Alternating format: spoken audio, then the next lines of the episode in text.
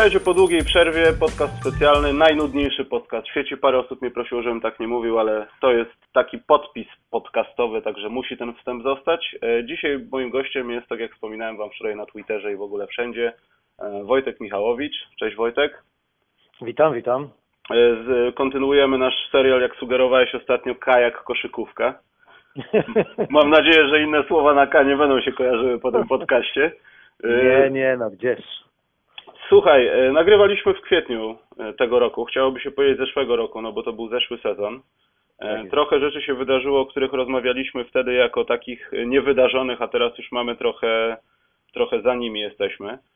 Pierwsza rzecz, chciałem, o której chciałem pogadać, już mm, wszystkich ostrzegam, będziemy rozmawiali też o komentarzu, ale tutaj to jest taka kwestia trochę dotycząca tego, na co my chodzimy w weekendy. Legia Warszawa. Wojtek, jak oceniasz ten sezon? Co myślisz, co może przynieść nowy trener? Czy to w ogóle coś No- da się zmienić, wiesz? Na razie, no na razie na smutno, ale no nie mogło być inaczej, prawda? Bo, bo praktycznie to, to zespół był nieprzygotowany do startu w Ekstraklasie. No co by o, o, o tej PLK nie powiedzieć, no to jednak jest to bardziej zawodowa liga niż, niż pierwsza liga, z której awansowała Legia. Zresztą no, no to tutaj wszystko rzeczywiście no prawie linearnie przebiegało, prawda? Czyli, czyli ten awans po, po wielu, wielu latach Legii. Natomiast no ja myślę, że, że pod względem know-how Legia absolutnie nieprzygotowana, czyli właściwie to zaplecze nazwijmy to menedżersko-trenerskie, no praktycznie nie, nie, nie, była tam, nie było tam żadnej osoby, która byłaby odpowiedzialna za, za wspólnie z trenerem zbudowanie drużyny. No wiadomo, że tam jakieś typy były na graczy, no to wtedy się okazywało, że oni są e, poza możliwościami budżetowymi.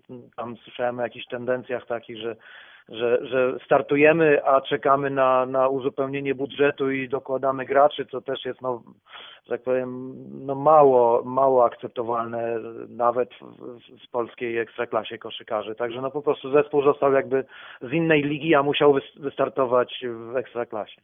Ale czy uważasz, że nowy szkoleniowiec, czyli Tanes Panew, może coś zmienić w Legii? Bo powiem Ci, że ja słyszałem tylko o tych rzeczach treningowych i to wprowadzanie jakiejś takiej, wiadomo, nowy szkoleniowiec ma swoje zwyczaje i tak dalej, ale wprowadzenie takiej, nie wiem, nazwijmy to etyki pracy, przyzwyczajeń, że na treningach wszyscy zawodnicy muszą trzymać napoje w jednym miejscu, bo to już nie będę używał cytatów, ale nie jest bar, tylko to jest kulturalny sport i panowie powinni stosować się nawet w najmniejszych rzeczach do takich rygorów. Myślisz, że sam trener może coś zmienić, czy ten skład musi zostać, no wiadomo, no, w większym stopniu powinien, ale czy musi po prostu dojść do jakichś drastycznych zmian, żeby coś się zmieniło? No na pewno wedle starej zasady, że nowa miotła, troszkę nowe porządki, gdzieś tam jakiś impuls jest. No, no nie wiem, może ten impuls się objawi w meczu ze Stelmetem, chociaż to akurat bardzo trudny test. Natomiast no, to, to, nie, to nie była kwestia i myślę, że nie jest kwestia trenera, problemy drużyny, prawda? No bo tu tutaj Piotrek Bakun czy, czy nowy szkoleniowiec z Macedonii, no to, to, to, to, to jakby nie oni, nie od nich zależy, jakie są wyniki tak naprawdę, no bo ten zawodowy sport, co najbardziej pokazuje NBA, to, to, to jest, to jest no, piramida, prawda? Czyli jeżeli ma się rozsądnych ludzi, którzy budują drużynę, znają się na, na, trochę na finansach i, i, i na tym, co trzeba zrobić, żeby przystąpić do rozgrywek, no to wtedy trenerowi jest jest y, łatwiej. I, i, dlatego te, te, te problemy. No, zresztą myślę, że wszyscy ci, którzy związani są z Legią, y, bardziej dalej czy bliżej, no to oni też powiedzą, że no, no nie byliśmy gotowi do tych rozgrywek i, i ja myślę, tam i tak wiele, y, czy, czy, czy, czy Piotrek Robak no, pokazał, że jest graczem na ekstra klasę, czy Tomek Andrzejewski, który no przecież nigdy nie miał takich statystyk jak obecnie w ekstraklasie, no to tutaj plusy są, prawda? No natomiast jeżeli się nie dobiera właściwych graczy zagranicznych albo dobiera się ich po kolejnych porażkach, no to nie może nie może być lepszy bilans, to, to, to nieuniknione. Natomiast no na pewno gdzieś wprowadzanie jakichś, jakichś takich zasad, y, uporządkowanie pewnych spraw, no bo wiadomo, że się popada w rutynę w każdej sytuacji, jeżeli jest ten sam układ ludzki, mm, no to pewne sprawy trzeba uporządkować. Każdy trener ma swoją linię, a czy to oznacza, że Legia zacznie wygrywać, no to, to duży znak zapytania. Wydaje mi się trochę, że w tej sprawie to też nie, wiadomo, ciężko jest oceniać trenera, właśnie tak jak powiedziałeś, e, Piotr Bakun e, e, no nie miał za bardzo szans na to, żeby zmienić styl swojego, nazwijmy to, trenowania i tego, w jaki sposób drużyna zachowuje się na parkiecie, no bo to dalej była drużyna, jest drużyna, która jest złożona głównie z pierwszoligowców. i tak naprawdę no poja- pojawienie się kolegi Joela Embida niewiele zmieniło, aczkolwiek poprawiło sytuację, bo czasami patrząc na te mecze no jest y, optycznie lepiej.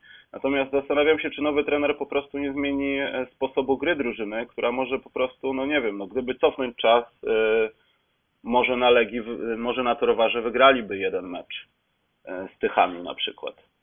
No na pewno tam gdzieś tam gdzieś detali zabrakło, ale też no, warto zwrócić uwagę, że gdzieś właśnie przeciwko Legii niektórzy zawodnicy rozgrywali swoje najlepsze spotkania, jeżeli chodzi o przeciwników. Y, Także no to też jest znamienne, no bo to no, taka jest koszykówka, prawda, że czasami jest coś wyrównane przez pierwszą połowę, no nie wiem, ostatni mecz z, z drużyną z Torunia na przykład, prawda, no najlepszy mecz Legii, y, że tak powiem, z optymizmem można było patrzeć po, po pierwszej połowie, no ale koszykówka jest prawdziwa, że tak powiem, do, do bólu i, i, i- i wszystkie słabości zawsze przez te 40 minut gry, a w NBA przez 48, no to tym bardziej wyjdą, także Także no, no nie wiem, czy może być gorzej, no właściwie powinno być tylko lepiej, no bo no, no, no start tragiczny, prawda, I, i, ale są, są jakby no, jest na to alibi, tak, no są na to obiektywne wytłumaczenia, dlaczego tak się stało, a dlaczego nie. Ja przyznam szczerze, że się, że się dziwię trochę, że tak powiem, tym, tym wielkim ludziom z Legii, tak, że oni, że oni tak to potraktowali sobie trochę, no trochę lekko, tak, że dobrze, no tymi samymi ludźmi w zarządzie i tymi samymi zawodnikami, że my coś uciągniemy, dokupimy trzech, trzech Amerykanów, jednego Litwina i, i że będziemy mieli zespół. No tak nie jest, no taka nie jest prawda o budowaniu, o budowaniu drużyny, o, o, o tworzeniu pewnej struktury, no to, to, to szkoda, że to, że to ciągle trzeba mówić i że to ktoś się nie, nie nauczył, no To bo prawda. to, to, to, to mnie to już trochę nuży, prawda? Powtarzanie tych samych jakichś tam prawd, tym bardziej, że no sam jak, jakiś czas temu miałem kontakt z tym jakby no z tą półką menedżersko-organizacyjną i myślę, że, że, że, no, że no wystarczyło jakiś tam kalkę zrobić z tego, prawda? Bo to, bo to jeśli ktoś jest otwarty, trochę myśli, interesuje się koszykówką, kocha tę koszykówkę, no to zasady jest w stanie szybko poznać i, i funkcjonować w różnych rolach. A poza tym ja myślę, że generalnie ta, ta, ta, legia ona jest taka troszkę zamknięta, prawda? Dopiero może teraz jakieś są takie tendencje, żeby się otworzyć. Czy to wystarczy porozmawiać z paroma ludźmi? Ten potencjał koszykarski wiedzy, y, jakiegoś doświadczenia, y, czerpania wniosków, no nie wiem, jakąś taką radę można powołać, prawda? Gdzie, gdzie, gdzie ktoś tam coś pozytywnego od siebie da i, i, i- tu się dziwię najbardziej, prawda? Bo, bo no Warszawa, co widać nawet na trybunach, no tyle porażek, a, a ludzie chodzą na te mecze, także, także głód tej koszykówki jest, tak? no, w tym pozytywnym znaczeniu. Wiesz co, pozostając w terenie, na terenie Mazowsza, można powiedzieć, no ja prowadzę taki... To nie, jest, to nie jest tak, że chcę kogoś, e, nie wiem, zniszczyć albo pokazać, jak są słabi, ale prowadzę taki ranking najgorsi. To są drużyny, które nie wygrały w tym sezonie żadnego jeszcze spotkania. I wśród tych tuzów, nazwijmy to, e, są drużyny, które no, drugoligowe, na przykład tak jak drugoligowa Legia, które przegrywają 10-11 spotkań na starcie sezonu i nagle Mhm. trzecią drużyną jest Legia i gdyby się temu przyjrzeć, na Mazowszu jesteśmy, nie wiem, 0,15, 0,20. Ja wiem, że różne klasy rozgrywkowe, trzecia liga inaczej wygląda, to są często, nie wiem, czasami rozgrywki juniorskie, w sensie grają tam seniorzy, ale nasza drużyna składa się z wychowanków, no i my sobie po prostu klepiemy, żeby e, czegoś ich nauczyć i trochę ich e, no, ograć w tym dorosłym baskecie. No i to na Mazowszu moim zdaniem, ja wiem, że jest Rosa Radą i tak dalej, ale to wygląda bardzo słabo. W sensie nasze kluby na Mazowszu po prostu nie są dobre, żeby nie użyć słowa są. I skąd się to bierze? No tak, mimo że no, potencjał jest, jest, jest i grupa młodych trenerów, którzy by coś chcieli dobrego zrobić, prawda? Natomiast nie ma, nie ma takiej, ta, takiego trendu, nazwijmy to, że, że są osoby, które są na tyle otwarte, na tyle same pewne swoich pozycji i, i, i no nie wiem, no tutaj trudno porównywać to z NBA, prawda, ale tam właściciele klubów, oni szukają ludzi, którzy się znają na tej koszykówce. No właściciel nie zarządza, prawda? Właściciel nie buduje składu. Jeżeli to robi, no to tymczasowo i to z reguły są złe, złe skutki, złe efekty tego. Natomiast to, to jest daleka, to jest w ogóle duża sztuka, żeby żeby być otwartym na właśnie na komunikację z innymi ludźmi. No to, to są może takie słowa wytrychy, ale no tak jest. No nie ma, tu nie ma innego, nie ma innego wyjścia, prawda? Zresztą to odbija się na każdym sporcie, czy to no akurat koszykówka jest o tyle niewdzięczna, że tam jest te, te 100 akcji w meczu, prawda? Więc no na pewno zespół, zespół nie, niegotowy, niezbudowany, no, no, no przegra, nie ma szans. to, to nie, gdzieś tam, nie wiem, w piłce nożnej można się ukryć, tak, no bo mm, jedna akcja i można wygrać nawet z silniejszym. No, możesz być na jednej pozycji, że nigdy wiesz, tak naprawdę no będą pamiętali twoje nazwisko, bo gdzieś się pojawiasz, ale tam za specjalnie nic nie zrobiłeś, ale byłeś w jakimś układzie. A tutaj faktycznie jest o wiele trudniej. Poza tym powiedziałeś słowo komunikacja. No, w koszykówce to jest bardzo ważna rzecz. Nawet wiem o tym jako trener, że trzeba na boisku rozmawiać, bo jeśli nie rozmawiasz i nie mówisz kolegom, że ktoś jest za twoimi plecami, to jest Mhm. bardzo źle. I tak samo jest w organizacjach, podejrzewam. Ale no, No tak, mnie zawsze to dziwiło nawet trochę tak początkowo w NBA, że ci ludzie po każdym meczu zbierają się w dużych gronach. Tam jest, tam jest y, tych wiceprezydentów do spraw sportowych, tych gości od doskonalenia szkolenia, od pracy nad zawodnikami. I oni się naprawdę w tych grupach takich tworzących burzę mózgów spotykali, prawda? No to, to mogło nawet śmiesznie wyglądać, bo to takie trochę, że tak korporacyjne zarządzanie sportem, ale akurat ten model w sporcie jest dobry. No, no, a tutaj no jakby nie ma, nie ma z czego y, zbudować tego, tej, tej, tej wiedzy, no bo no ciągle, no nie wiem, tu pewnie też się powtarzam, bo pewnie w kwietniu te same nasze stwierdzenia padały, że, że, że sport jest taką uczciwą dziedziną życia ludzkiego. To nie jest polityka, że można coś tam nakłamać, y, coś udawać, a potem zmienić zdanie, mówić siedem razy, za każdym razem co innego. Tutaj, tutaj musi być wiedza, prawda i praca. No i nic się więcej nie da wymyśleć. No, to- Poza tym bardzo szybko wychodzi to, że nie jesteś prawdziwy, nie pracujesz i tak dalej, bo znajduje to odzwierciedlenie w tym, że nie wygrywasz albo dzieje się No każdy mecz, no, no właśnie, no to widać, no nie można przegrać 40 punktami we Włocławku, gdy, gdy się jest normalnym zespołem, prawda? No można przegrać, nie wiem, 19, tak, ale no zresztą to samo dotyczy reprezentacji Polski, prawda, że no, no też nie można z rezerwami y, Litwy, czy nawet trzecim składem, z całym szacunkiem z zawodnikami, którzy nawet gdzieś po polskiej ekstraklasie mieli okazję grać, no nie można przegrać 20 punktami, zdobywając 39 punktów w 31 minut, no to, to w ogóle jest nie do... Ja nie wiem, no, w jakich kategoriach to, czy to ktoś ocenia, czy to ktoś patrzy na to, czy to wyciąga wnioski, no, no nie wiem, no, wydaje mi się, że nie.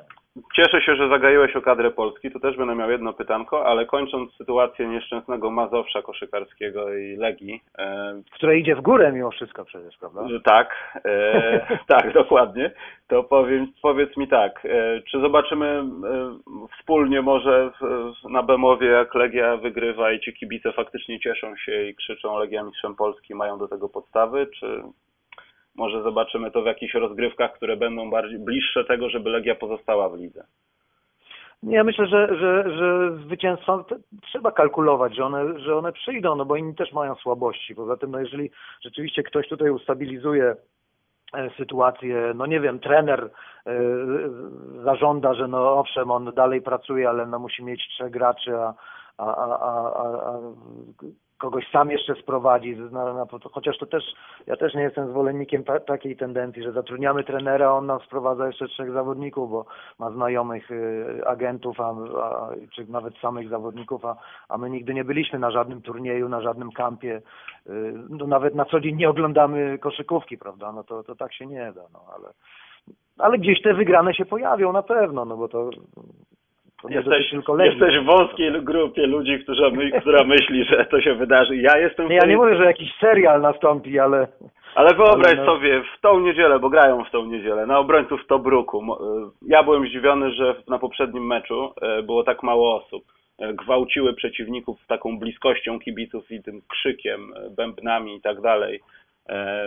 Chciałbym że to, to zobaczyć i chciałbym, żeby to im pomogło i może w tą niedzielę zobaczymy jakieś tego typu cuda. Pierwszy No tak, nowego tak. trenera to byłoby coś.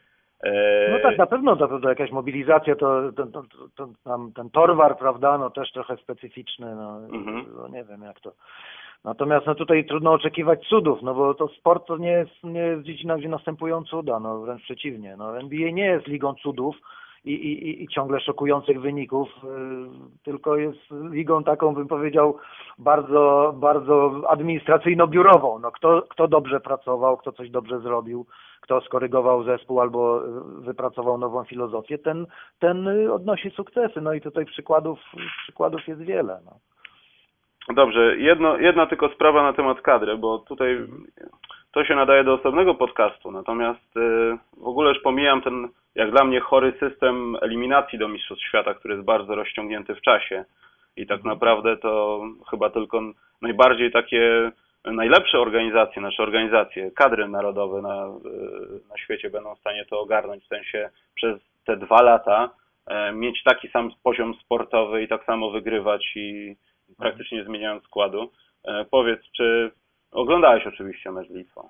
Tak, tak, tak. tak. E, Z Węgrami to- też. No, tak, no dobry, ale, ale gra wcale nie lepsza. No. no tak, no ale Węgry to wiesz, no nie oszukujmy się. No można powiedzieć, Nie że to tak. jest na, nasza półka i tutaj Tak. no, powinniśmy szukać zwycięstw, a nie porównań. Natomiast Litwa jest kompletnie nie z naszej bajki, nawet bez zawodników z NBA.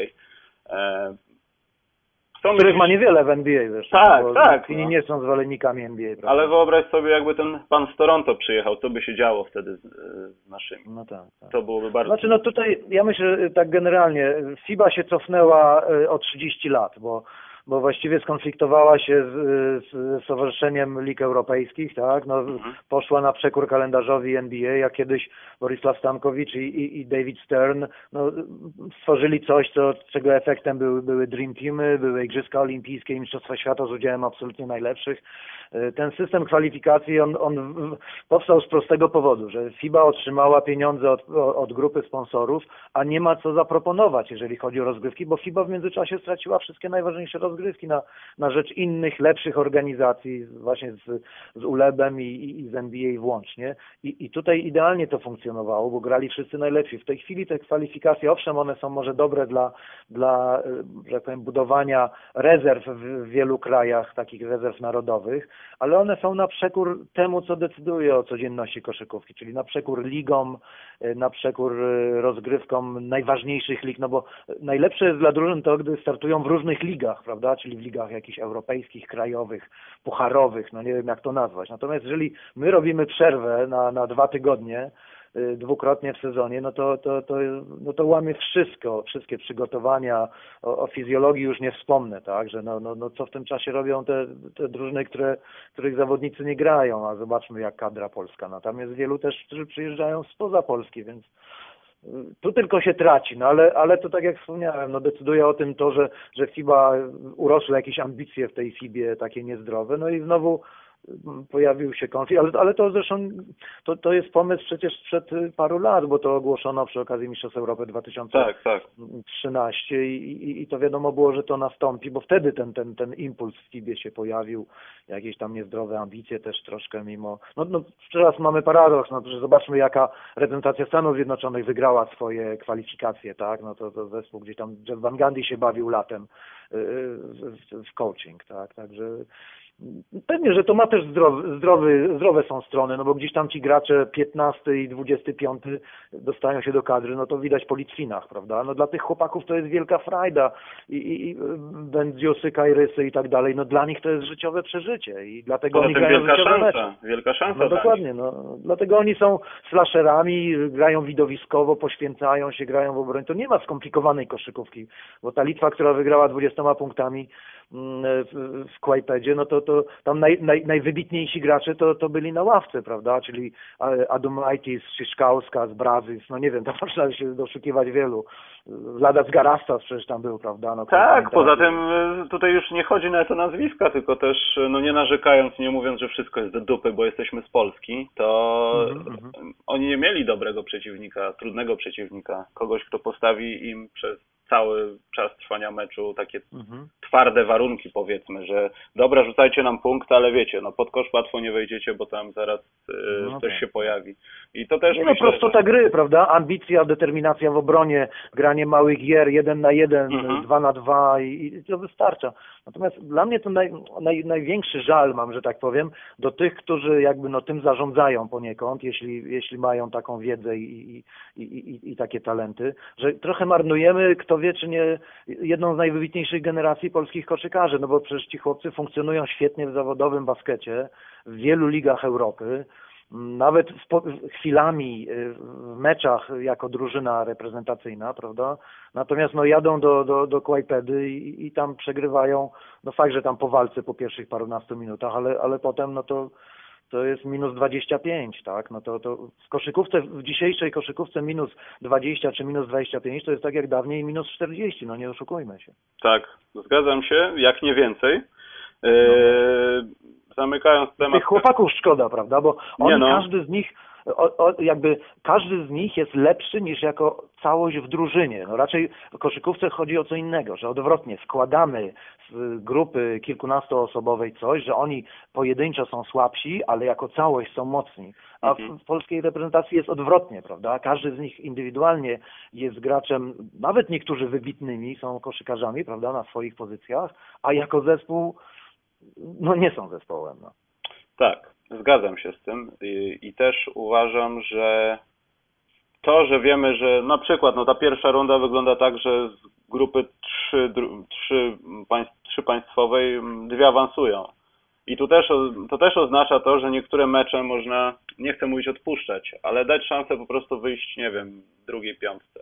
Nie walczyć tak do końca o wynik, tylko no wiadomo, no, jest spora szansa, żebyśmy awansowali, jak nie duża, do następnej rundy. Znaczy, Dlatego no by tak, nie no spróbować i nie ograć, tak? Mhm. Dlatego to też jest trochę dobre, ale y, do czego zmierzam? Y, Dzięki temu, że te terminarze powstawały w jakiś taki sposób, że gramy tak naprawdę dwie grupy do tego 2019 roku, o ile awansujemy dalej, to nie pojawił się u nas AJ Slaughter, no bo tam niby był jakiś uraz, niby klub go nie Mhm. puszczał i tak naprawdę sprawa została... Bardziej chyba tak. Tak, bardziej no oparta o klub, no tak samo jak niby z Janisem podczas Mistrzostw Europy, że tam Mhm. niby go kolano bolało, no coś tam z tym kolanem było, ale myślę, że gdyby ktoś bardziej, mniej naciskał w Milwaukee, no to myślę, że Janis by się pojawił w kadrze Grecji i byłoby w ogóle zupełnie inaczej. Znaczy tu jest kłopot taki, że, że tak naprawdę dla, dla tych y, federacji krajowych i to FIBA tutaj tak nieładnie troszkę gra, dla federacji kra, krajowych takich jak Polska potrzebny jest sukces tak, tej reprezentacji, że oni wygrają, awansują,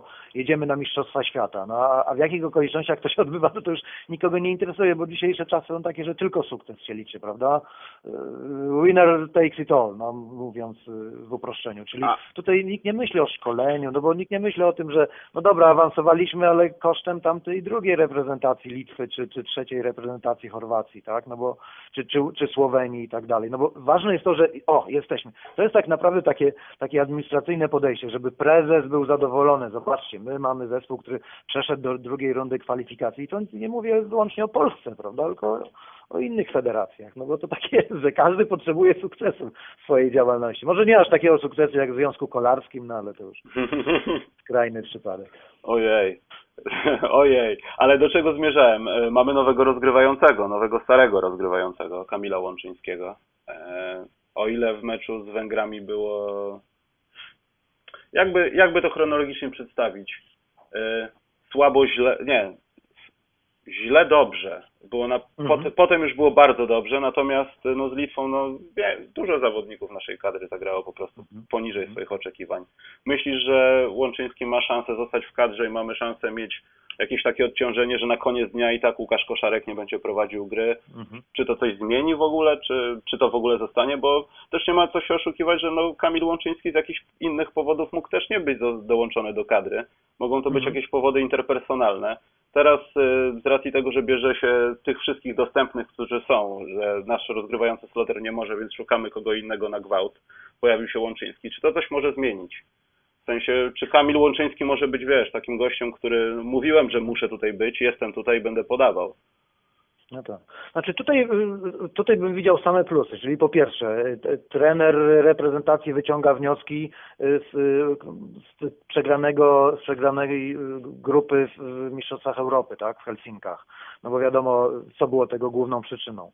Y, To, to raz, czyli, czyli zabezpiecza się na obwodzie, zresztą no w tej chwili jest taka tendencja, że ten można mieć jednego wysokiego, ale trzeba mieć pięciu, pięciu graczy na pozycję 1-2. Y, Kamil, ja myślę, że w ogóle to zwycięstwo w Bydgoszczy, to ono, ono było spowodowane tym, że i Kamil Łączyński, i Michał Sokołowski, no, y, goście z dużą wiedzą koszykarską, ogromnym doświadczeniem, no ile oni przeszli w życiu, żeby dojść do tej kadry. Oni zaczęli grać jakby, y, takie miałem wrażenie, nie patrząc na to, co tam jest wyrysowywane na tych przerwach na żądanie, jakie tam zagrywki mamy grać, czy tą 47, czy 49.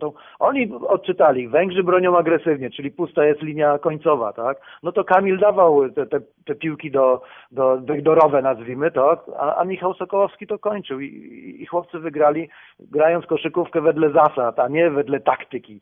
No bo są te ogólno, nazwijmy to ludzkie zasady koszykówki i Kamil, który, który ma przecież gigantyczną wiedzę na temat koszykówki, prawda? I Michał Sokolski, który też kształci się z sezon na sezon, grając też w Lidze Mistrzów. Oni wygrali ten mecz tak naprawdę, tylko miałem wrażenie, że oni wygrali to jakby trochę sami, no nie, nie, nie wynikało to z planu na zwycięstwo, czy nawet ze słabości Węgrów, prawda, którzy mieli pomysł, no nawet bym powiedział, bardziej mieli pomysł niż Polacy.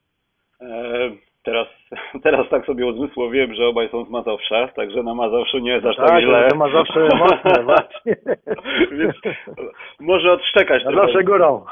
Tak, dają radę. E, dobrze, skończmy temat kadrowy. Myślisz, że awansujemy mhm. gdzieś dalej? Druga runda to jest koniec? Czy uda nam się gdzieś trafić na jakieś Włochy i tak dalej, Chorwację w drugiej rundzie? Nie no, by jak najwięcej tych meczów. No jeśli już, jeśli już tutaj się z obowiązku musimy wciągnąć taką zabawę, no to, to jeżeli jest okazja awansować, prawda, no to awansujmy jak najdalej.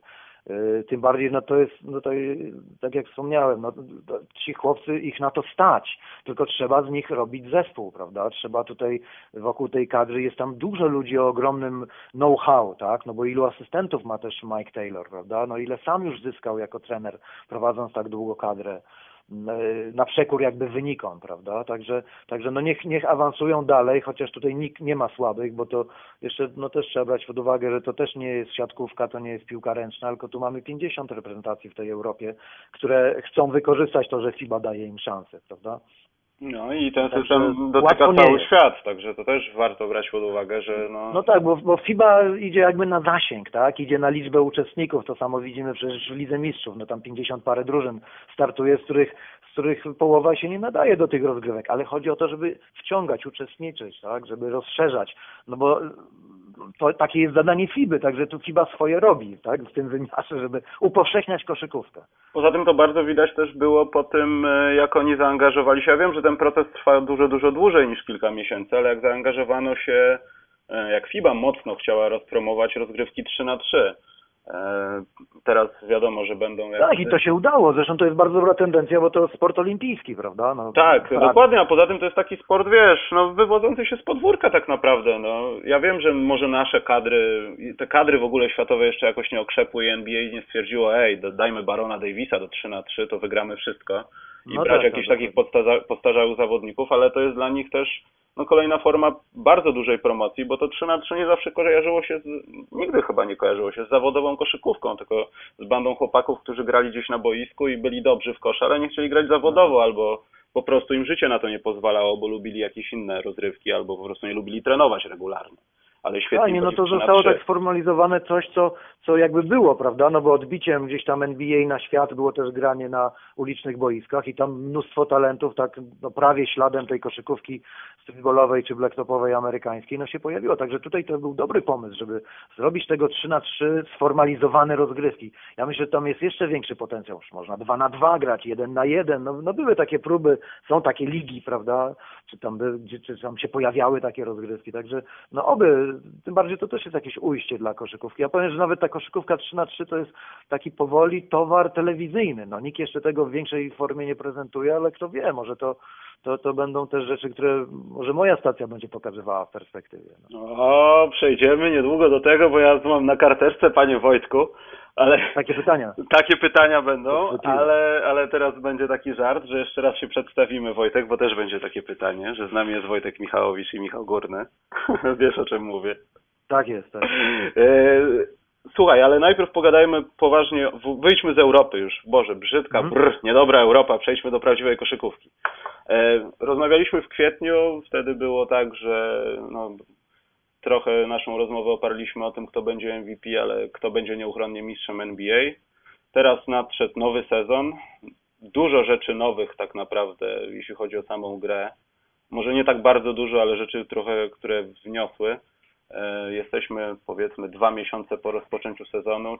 Czy, czy widzisz jakieś różnice między poprzednim sezonem a tym sezonem, jeśli chodzi o, o wpływ tych zmian? Mówię tutaj nawet o rzeczach mhm. typu timeouty, sezon, który został niby przeprowadzony trochę wcześniej, ale bardziej rozciągnięty w czasie, przez to nie ma takiego nawarstwowienia, nie ma tylu back-to-back -back i w ogóle grania mhm. 6 dni, 8 meczy w 6 dni.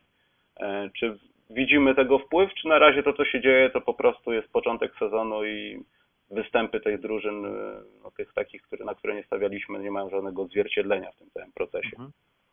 To znaczy, no tutaj myślę, że, że co najmniej dwa tematy są jakby w tej kwestii zawarte. No, po pierwsze, w NBA jest w tej chwili, mm, no ta NBA jest fajna też w tym wymiarze, że tam ciągle ludzie myślą, tak? I niektórzy myślą nad tym, czy my mamy się udoskonalić jeszcze bardziej w tej koszykówce, która zapewnia sukcesy Golden State Warriors. No i tutaj można, nie wiem, Houston Rockets brać za przykład, tak? No bo y, tam strzelanina z dzikiego zachodu nieustannie i rewolwery się przegrzewają. Natomiast y, to, to jest jedna tendencja, prawda? No nie wiem, Detroit Pistons w tym kierunku poszli też, tak? No wszelkie rekordy w tak za trzy punkty. Jak się ich ogląda, koszykówka up tempo, no stan Wangandy nie do poznania. Ewentualnie szuka się też y, innego sposobu na, na bycie lepszym od Golden State Warriors, czyli właśnie granie poprzez wysokich, stabilizowanie tempa, spowalnianie, no Boston Celtics, prawda? No fantastyczne serie zwycięstw, y, determinacja, obrona, no, można powiedzieć wzorcowa, tak, no ale niektórym się to może nie podobać, no jakie tempo meczu mamy, tak, jakie, jaką my mamy średnią zdobywanych punktów, no co z tego, że przeciwnik zdobywa 95, jak my z trudem zdobywamy 100, y, to, to też jest takie świadome wycofanie się brata Stevensa, no bo ci Boston Celtics też mieli być inni. Także tutaj ta, to, to ja, ja to, to obserwuję jakby z takiej, z takiej dalszej perspektywy, jak, jakich kto szuka sposobów, żeby gdzieś tam się przebić najpierw do ósemki, potem do czwórki, potem do finału konferencji, a wreszcie kosztem Warriors być mistrzami y, y, NBA. I to, i to jest fajne, że że no niektórzy się trzymają swojej filozofii bez względu na wszystko, czyli bez względu na te tendencje w, w NBA, bez względu na to, jaką ma, mamy kadrę, no to San Antonio Spurs, prawda? Y, dla niektórych najnudniejsza drużyna NBA, dla innych drużyna, która właśnie trzyma się swojego pomysłu i też odnosi sukcesy. Ale nie, nie, nie, oni mają taką tajemnicę, co się dzieje z Kałajem Lenardem. Podobno ma wracać i jest coraz no tak. bliżej. Mówił Popowicz i to jest taki pierwszy raz chyba od jakiegoś czasu w San Antonio, gdzie mamy takie niedopowiedzenia, wiesz, jak, nie wiem, nie chcę mówić Chicago, Los Angeles, ale y, nie ma naszego najlepszego zawodnika i nie chcemy za specjalnie o tym rozmawiać, a San Antonio do tej pory było takie, że słuchajcie, to tu leży i mówimy o tym, a nie, że a, to tam następne pytanko może, wiesz, i to też takie trochę jest zagadkowe. No tak, no tak trochę takie tam pojawiły się tendencje jak w tych Y, big markets, tak, y, czyli Los Angeles, Nowy Jork, gdzie trudno dociec prawdy. Y, ja myślę, że mają swoje kłopoty, no bo sam model gry jakby nie wystarczy, jeśli ma się coraz gorszych realizatorów. No tutaj mi szczególnie żal Memphis Grizzlies, prawda? No bo tam przecież oni znowu zniszczeni i przez kontuzje i, i, i przez wewnętrzne konflikty i no nie wiem, no to można rozciągnąć znowu i, i, i właściciela drużyny oraz, oraz ludzi, których zatrudnia właśnie o skromnej jak na standardy Stanów Zjednoczonych i NBA, wiedzy koszykarskiej. No i to się odbija na, na wynikach. Jedna, dwie kontuzje i Memphis Grizzlies z dodatniego bilansu zjeżdżają na, prawie na dno, prawda, na, na, na, jak Legia, no. o Jezu, użyłeś tego porównania. No tak, bo nawet wyniki ostatnio podobne. Nie, ale wiesz, to jest y, właśnie, trochę przeskoczyliśmy z tematu na temat, natomiast jeśli chodzi o Memphis i to zwolnienie Fisdale'a ostatnie w nocy bodajże dzisiaj, e, czy po południu amerykańskim e, i to, że się mówi, że też trochę Mark Gasol pomógł, e, to znak, znak tego, że ten ta dobra kultura Memphis, to radzenie sobie w trudnych sytuacjach, to, że nie przejmujemy się z ujemnego bilansu, tylko i tak będziemy w tych pieprzonych playoffach, i tak będziemy na tym siódmym miejscu, i tak sprawimy komuś problemy w pierwszej rundzie, nie wiadomo skąd, bo nagle Mike tak Conley tak magicznie odkryje rzut za trzy punkty i będzie rzucał.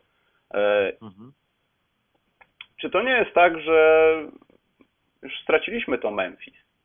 W sensie nie wyrzuca się trenera takiego jak Fisdale, no tak. takiej drużyny jak Memphis, która naprawdę może uciułać jeszcze zwycięstwa i naprawdę może coś zrobić, nawet skonfliktowana. Nie wierzę w to, żeby Mark Gasol był jakimś prowodyrem tej całej hałaburdy w gospodzie, jak to mówi jeden z klasyków. No, e, to wydaje się bardzo mocno dziwne. A mi się przypomniał trener Hałaburda związany z koszykówką. tak a propos. E, nie, tutaj ja myślę, że tu niestety Memphis Grizzlies są takim bardzo negatywnym przykładem tutaj, takim jaskrawym, prawda? Że ktoś zaczyna działać emocjonalnie, ktoś podejmuje sam decyzję, e, no nie wiem, naj, właściciel klubu, tak? E, wyrzucamy trenera, bo, bo przegraliśmy 8 meczów z rzędu jakiś tam kompromitujących okolicznościach. Natomiast NBA się charakteryzuje tym, zresztą jak zawsze zawodowy sport, że nie podejmujemy decyzji pod wpływem emocji, no bo od emocji to są ci ludzie, którzy nam płacą za bilety, którzy przychodzą do naszych hal. Niech oni się tymi emocjami tam, tam karmią. Dlatego ja też e, przy wielu naszych transmisjach czy, czy, czy rozmowach o koszykówce zawsze namawiam, jeżeli chcemy być dojrzałym konsumentem koszykówki, nie bądźmy kibicem, nie? no bo to nam e, zamula obraz, powoduje, że on nie jest ostry, bo patrzymy emocjonalnie na, na, na, na, na zachowania graczy, na miejsce w tabeli, na wyniki i tak dalej. Natomiast takie szersze spojrzenie jest łatwiejsze. Być może właśnie w tym Memphis Grizzlies, gdzie tam zwolniono generalnego menedżera, który był przez wiele lat, tak? No, znaczy zmuszono go do odejścia, bo tam wszystko odbywa się oczywiście w białych rękawiczkach. Mm, no to, to gdzieś te negatywne procesy nastąpią. No i, i no to bez sensu. Moim zdaniem zwalnianie Fisdale'a, który otworzył Memphis Grizzlies na atak, przecież oni mieli świetny bilans, prawda, kiedy grali w pełnym składzie. Tak, tak. Natomiast tak. I mocno nieoczekiwanie, mocno nieoczekiwanie. Jakie straty, przecież tam ledwo mecz się, ledwo sezon się zaczął, stracili Jamaicala Greena, tak? Potem się okazało, że znowu Conley nie, nie jest w stanie wytrzymać tych obciążeń, które ma, no, jacy tam gracze byli w pierwszej piątce, tam sprytnie Fisdale do pierwszej piątki wstawiał graczy, którzy nie powinni być w tej pierwszej piątce, a z ławki wprowadzał e, Rio Chalmersa, tak? Tyreeka Evansa, no wszystko po to, żeby zbilansować, czyli widać, jaki człowiek ma łeb do tego, nie? A zna, on zna najlepiej okolice okoliczności niekorzystne. No wie, że nie ma wsparcia ze strony GM-a czy tam prezydenta do spraw sportowych. Nie, słabą ma komunikację z właścicielem, który no, jest takim właścicielem, bym powiedział, trochę europejskim, tak? Że, mm. że, że, że ja chcę decydować i podejmuję decyzję, bo mi w przejściu do szatni Mark Gasol powiedział, o kurde, no przegraliśmy, ja siedziałem na ławce, tak? Dlaczego ja siedziałem na ławce? To jest takie piłkarskie, to jest takie piłkarskie, to nie jest koszykarskie zachowanie, prawda? Tak, no poza tym tak jak mówię, no podkreślam to już któryś raz, no Memphis yy, i w ogóle ten, ten, cała historia klubu, znaczy może nie historia w historii, ale cały mhm. fanbase, to wszyscy ludzie otoczeni wokół tej organizacji. No ta kultura, prawda? Tak, kultura ciągu, defensywy, no. W ciągu ostatnich kilku lat pokazywali, że naprawdę no, z najgorszego gówna da się wyjść da się wszystko zrobić, tylko trzeba trochę szczęścia, wiadomo, cierpliwości, mhm. a przede wszystkim patrzenia w plan. I gdyby... No tak, trzymania się, trzymania się swojej filozofii, no tak, wszystko. i w tak? ciągu ostatnich sezonów Memphis mogło kilka razy postąpić w ten sposób, że słuchajcie, idzie nam gorzej niż mówią nasze, mówiły nasze oczekiwania w zarządzie, tak. zróbmy coś z tym. Nie zrobiliśmy nic z tym, przeczekaliśmy i było dobrze, były zaskoczenia, a teraz Mhm. No jestem bardzo... Tym bardziej, że ten Fizdale, on te korekty robił tak bardzo sensownie, prawda, w ogniu walki w trakcie sezonu i znowu był w playoffs. Mimo, że tam zawirowania były, straty kadrowe, ci gracze mu się y, eksploatowali, no weterani, y, Tony Allen, y, Zibo, tak, no, no ile razy można tych gości wyrzymać na 200% ich możliwości, nie, no grania koszykówki, która praktycznie nie funkcjonuje, czy prawie nie funkcjonowała w NBA. Także no to, to ciągle był fenomen i, i no to aż, aż szkoda takiego. Najgorsze poza tym, co wymyślimy nowego, nie? No dobra, zwalniamy trenera. Tak. Zresztą to, to, tutaj znowu analogia do Legii, tak? No zwalniamy trenera, no bo to pierwsza ofiara, którą możemy ustrzelić, najłatwiejsza, yy, nazwijmy to naj, naj, najmniej kosztowa, tak? Jeżeli chodzi o, no, o tego typu rzeczy. No ale, ale, ale co dalej? Jaki mamy plan, plan B teraz w tej sytuacji? A musimy mieć, bo zresztą Memphis Grizzlies oni przegrywają, ale ich mecze się ciągle dobrze ogląda. Oni walczą w tym samym stylu, tak? Nie rezygnują, grają agresywnie. Ile tam jest przechwytów, czap, ile razy są na linii rzutów wolnych. No ale gorsi egzekutorzy są tego. No jak oni nie mają jeszcze yy, Conleya, no to wiadomo, że to akurat w tym przypadku to jest połowa drużyny. Conley więcej znaczy dla Memphis Grizzlies niż John Wall dla Washington Wizards. To na pewno, to na pewno i też myślę, że tutaj bardzo dużą rolę gra to, że po prostu jest Mark Gasol w drużynie. Jest tym, kim jest, bo gdyby Conley był sam sobie pozostawiony bez takiego drugiego zawodnika, jakim jest Gasol, to ta historia mogłaby się zupełnie inaczej potoczyć i Memphis pewnie nie płaciłoby aż tak dużych pieniędzy Conleyowi, tylko no, szukałoby drogi tam, gdzie szuka drogi Sacramento, Phoenix i całe dno ligi, no, czyli no bawmy, no tak, się, tak. bawmy się w draft.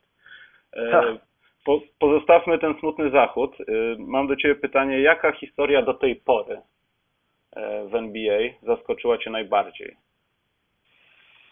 No tutaj w NBA to jest fajna, bo jest wielowątkowa, więc y, no na pewno jeżeli chodzi o, no patrząc na tabelę, tak, no bo na razie to jest, to jest ta weryfikacja. No Detroit Pistons to jest rewelacja, mimo że wydawało się, że to jest niemożliwe, żeby oni aż tyle osiągali. Yy, Zresztą Boston Celtics są tak samo tego przykładem, nie? no bo, bo oni, ja myślę, że oni grając w pełnym składzie z Haywardem mogliby mieć gorszy bilans, no bo nie, Tak, nie byłoby tak. tej determinacji, tego spowolnienia aż takiego, tak?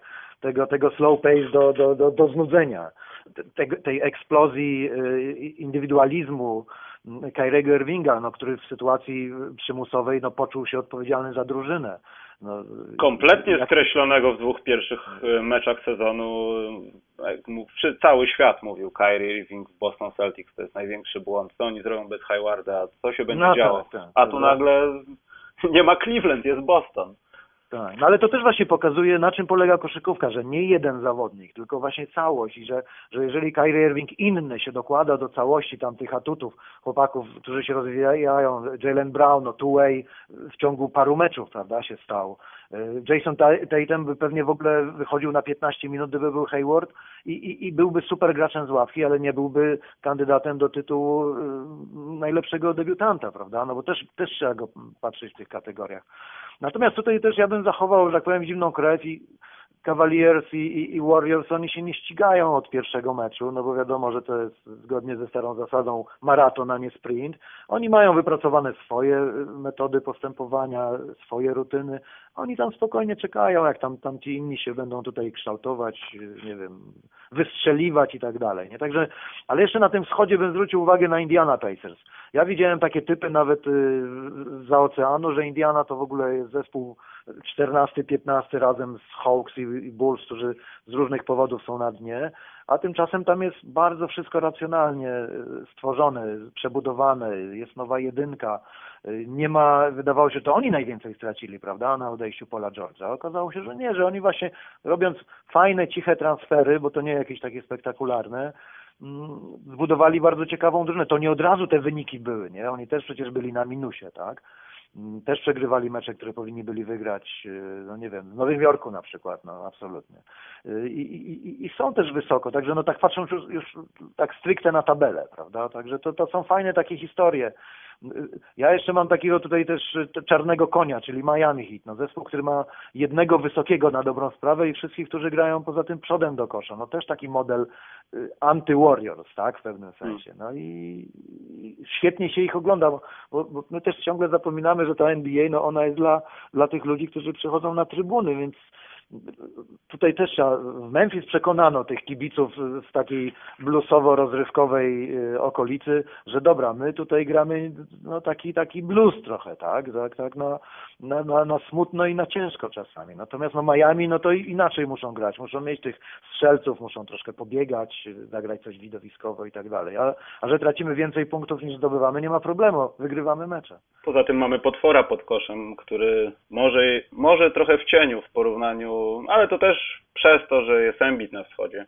E, Mówię o Hassanie Poza tym tu jeszcze, jeszcze dołóżmy właśnie ten, ten, ten PR, tak, wielkie miasta. No, no Filadelfia zrobiła PR-owo nieprawdopodobną rzecz. No, właściwie można odnieść wrażenie, że Embiid to jest MVP ligi, Ben Simmons no to jest w ogóle y, Rookie of the Year bez w ogóle dwóch zdań, prawda? Y, I tutaj można się doszukać jeszcze paru innych. Y, Covington, y, kandydat do, do, do bycia najlepszym obrońcą. A, a owszem, jest postęp, ale, ale no, poczekajmy jeszcze, tak? Jeszcze dajmy im, im, im się pokazywać.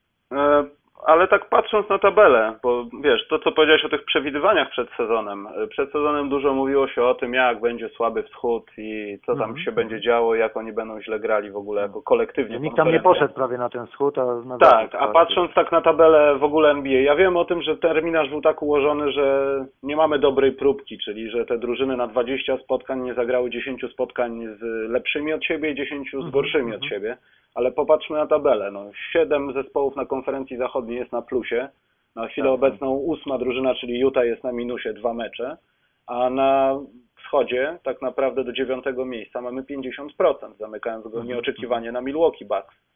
E, Tak. Dlatego na początku zadałem to pytanie, czy to nie jest trochę efekt tego, że NBA wprowadziła różne usprawnienia, że gramy mniej, jest mniej back-to-back, e, w czwartych kwartach jest mniej timeoutów, to jest niby taka mała sprawa w Mhm, rozegranych spotkaniach, ale czy to nie jest błąd statystyczny? Czy to, co się nie dzieje z Filadelfią, z Indianą, e, nawet z Waszyngtonem, biorąc pod, udział, pod uwagę początek sezonu, z Detroit Pistons, czy to nie jest, jak wiesz, czy to nie jest zasłona dymna? Czy my w marcu nie zobaczymy e, odwrotnych cyfr na, na tabeli po prostu. Nie, no na pewno, no po pierwsze ja to zawsze mam szacunek do tych ludzi w NBA, którzy robią te strategiczne zmiany, prawda, kalendarzowo, kalendarzowo-systemowe, tak je nazwijmy, no bo mimo wszystko no tam jest grono, grupa takich ludzi, którzy mają gigantyczną wiedzę historyczną, perspektywiczną, nie wiem, e, na, na czele z Adamem Silverem, Stu Jacksonem, Rodem Tornem i, i, tego typu postaciami, prawda? No to są ludzie, którzy są w tej NBA i patrzą z wysokości Olympic Towers na Piątej Alei od wielu, wielu lat. Natomiast no, na pewno, bo, bo te, to, te, to też jest fajne w tej NBA, że ta tabela, ona, ona się zmienia, ona jest płynna. No, są te serie niepowodzeń i serie zwycięstw i, i, i to też jest, no, no, to też jest atrakcja i dla, znaczy najlepsze w NBA w ogóle jest to, że oni mają aż tyle meczów, no. Dlatego ja jestem absolutnym przeciwnikiem jakichkolwiek zmian, jeżeli chodzi o liczbę spotkań rozgrywanych, no bo to jest to, to najlepsze, co wypracowano, 82 mecze. Niektórzy mówią, że to jest za długo, wiesz że powinno być koło 60, ale absolutnie się z tym nie zgadzam i wydaje się, że ten taki sposób, żeby rozciągnąć sezon, rozpocząć go wcześniej, no to liga zbliża się powoli do tego optimum. Czyli do tego, to był żeby, dobry pomysł, tak. Tak, nie męczyć kibiców, nie męczyć zawodników. A. Jednocześnie też tam na początku sezonu było dużo trzech meczy w cztery dni, e, czy tam back no to tak. back. Było trochę tego, ale potem naturalnie była przerwa w tym terminarzu i nie wiem, takie drużyny jak Cleveland po mocnym starcie mogły trochę odpocząć. Więc tak to jak najbardziej jest bardzo w porządku.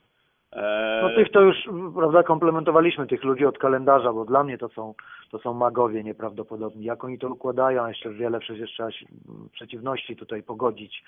Yy, no to jest nieprawdopodobne, jak taki kalendarz ułożyć, bo to jest po prostu matematyka dla Einsteina, no. Yy, nie mówimy w ogóle o Nowym Jorku, a to też w ogóle nie wiem, zabrakłoby chyba tygodnia, żeby powiedzieć o tym, co na wschodzie się dobrego dzieje. Natomiast, natomiast jeśli chodzi w ogóle o tabelę, to chciałem nawiązać do tego, że tak naprawdę to jest ostatni rok, w którym draft będzie przeprowadzony według starych zasad, czyli będzie to, to mhm. stare ujęcie procentowe, że pierwsza ma największe szanse i tak dalej, i tak dalej, potem to będzie bardzo wyrównane. I zastanawia mnie, e, czy ja wiem, że warto wygrywać i tak dalej. Zespoły chcą wygrywać, muszą wygrywać, kibice, pieniądze i tego typu sprawy, ale czy to nie jest ostatni sezon, kiedy warto byłoby się przychylić nad solidnym tankowaniem? Mówię tu mhm. nawet o takich drużynach, wiesz, nie wiem, Charlotte Hornets mogą sobie przytankować, czy coś takiego. Chicago to już to robią od paru ładnych lat.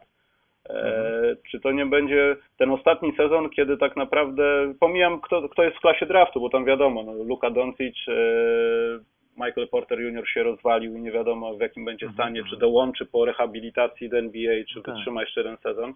Więc Kolejny Simons, mogą... tak, Anthony? Tak, to też mogą być przestrzały takie ci ludzie w drafcie. Mhm. Natomiast nie, w październiku to nikt nie myśli o drafcie czerwiec kolejnego roku. Nie doceniasz Chicago Bulls. Oni, oni myślą o drafcie 2020. Gar Forman na pewno myśli o tym. A może, a może nawet a może ich przeceniamy, no bo to co tam się dzieje, no to w ogóle jest nie, ale zastanawiam się, czy to nie jest ostatni sezon, kiedy tak naprawdę warto oficjalnie tankować. Żeby odnieść z tego y, jakąś realną korzyść, a nie liczyć na to, że wszyscy mają po 14% i może piłeczka wpadnie tam mhm. w dobrą dziurkę. Mhm. No tak, no jeżeli ktoś tutaj, znaczy ja w ogóle nie przeceniam roli tankowania i roli, znaczy jak powiem trochę nie doceniam może o roli tankowania i, i, i draftu, bo to, bo to, no to są tylko elementy tego, co, co nam tworzy zespół dziś, jutro i pojutrze, prawda, no bo na, na wczoraj to już nikt nie patrzy. Yy, także no, ja myślę, że też NBA od razu to, to zaczęło odszyfrowywać, tak, no niektórzy rzeczywiście tam ordynarnie tankowali, no to, to wprowadzono ten pomysł procentowy, no bo przecież kiedyś było tak, że 30 zespół zespół ma jedynkę w drafcie i tak dalej. Potem dopiero te procenty wprowadzono. No teraz jeszcze bardziej to usprawniono jakby anty, anty tankowanie, no bo chodzi o to, żeby grać i wygrywać i, i grać uczciwie, tak, no bo na tym, za to ludzie płacą, no bo jak ktoś będzie świadomie przegrywał, no to ludzie nie przychodzą na trybuny, a z, tego te pół miliarda zysku, no to z tego się bierze, że ludzie przychodzą na trybuny i telewizja chce to pokazywać. Natomiast no, na pewno to, to, zresztą ja też mam za małą wiedzę w porównaniu z tymi ludźmi, którzy zarządzają tymi klubami, jak oni myślą, w jakiej perspektywie lat, miesięcy i, i, i, draftów 2018, 19 i 20. I czy myślą, bo patrząc na Filadelfię, no to tam wszystko wykluło się z draftu, można powiedzieć, a są zawodnicy jako Kafor, którzy no, nie mają szansy rozwinąć skrzydeł z różnych względów. Pomijam to, że on może być kompletnie nietrenowalnym zawodnikiem e, to no, są takie kluby. No tak, tak. Chociaż, chociaż tutaj no draft powiedzmy w perspektywie wielu lat, prawda? No bo to się wszystko opóźniło, ten, ten proces, tak? Ten proces, Bo- tak. Tak, tak. Natomiast no tutaj też, też pamiętajmy, no jeszcze do tych chłopaków zdolnych, młodych z różnych stron świata, Australia, Kamerun i tak dalej, y, no dołożono weteranów, bez których tego też by nie było. No JJ Reddick też przecież, no facet godzi się podpisać roczny kontrakt, mimo że mógłby w każdym innym klubie mieć co najmniej trzyletni, żeby uczestniczyć w rozwoju czegoś, prawda? No to doceńmy tego gościa, jak, jak on się poświęca i jak gra, no. To też inna sprawa, no. Swego rodzaju renesans. No, dołożono zawodników, y, paru weteranów, prawda? No taki Covington też, no on bez draftu chyba nawet, prawda, do, do, do NBA, a, a kogo z niego uczyniono, także, także to też nie tylko sam draft i, i, ciągłość pracy tego Bretta Browna, tak? Yy, zmieniali się tam menedżerowie, no to, to tutaj ktoś, ktoś myślał, no ktoś szukał, ktoś, ktoś yy, yy, coś tworzył, żeby ten, ten proces już trochę nawet wyśmiewany się toczył.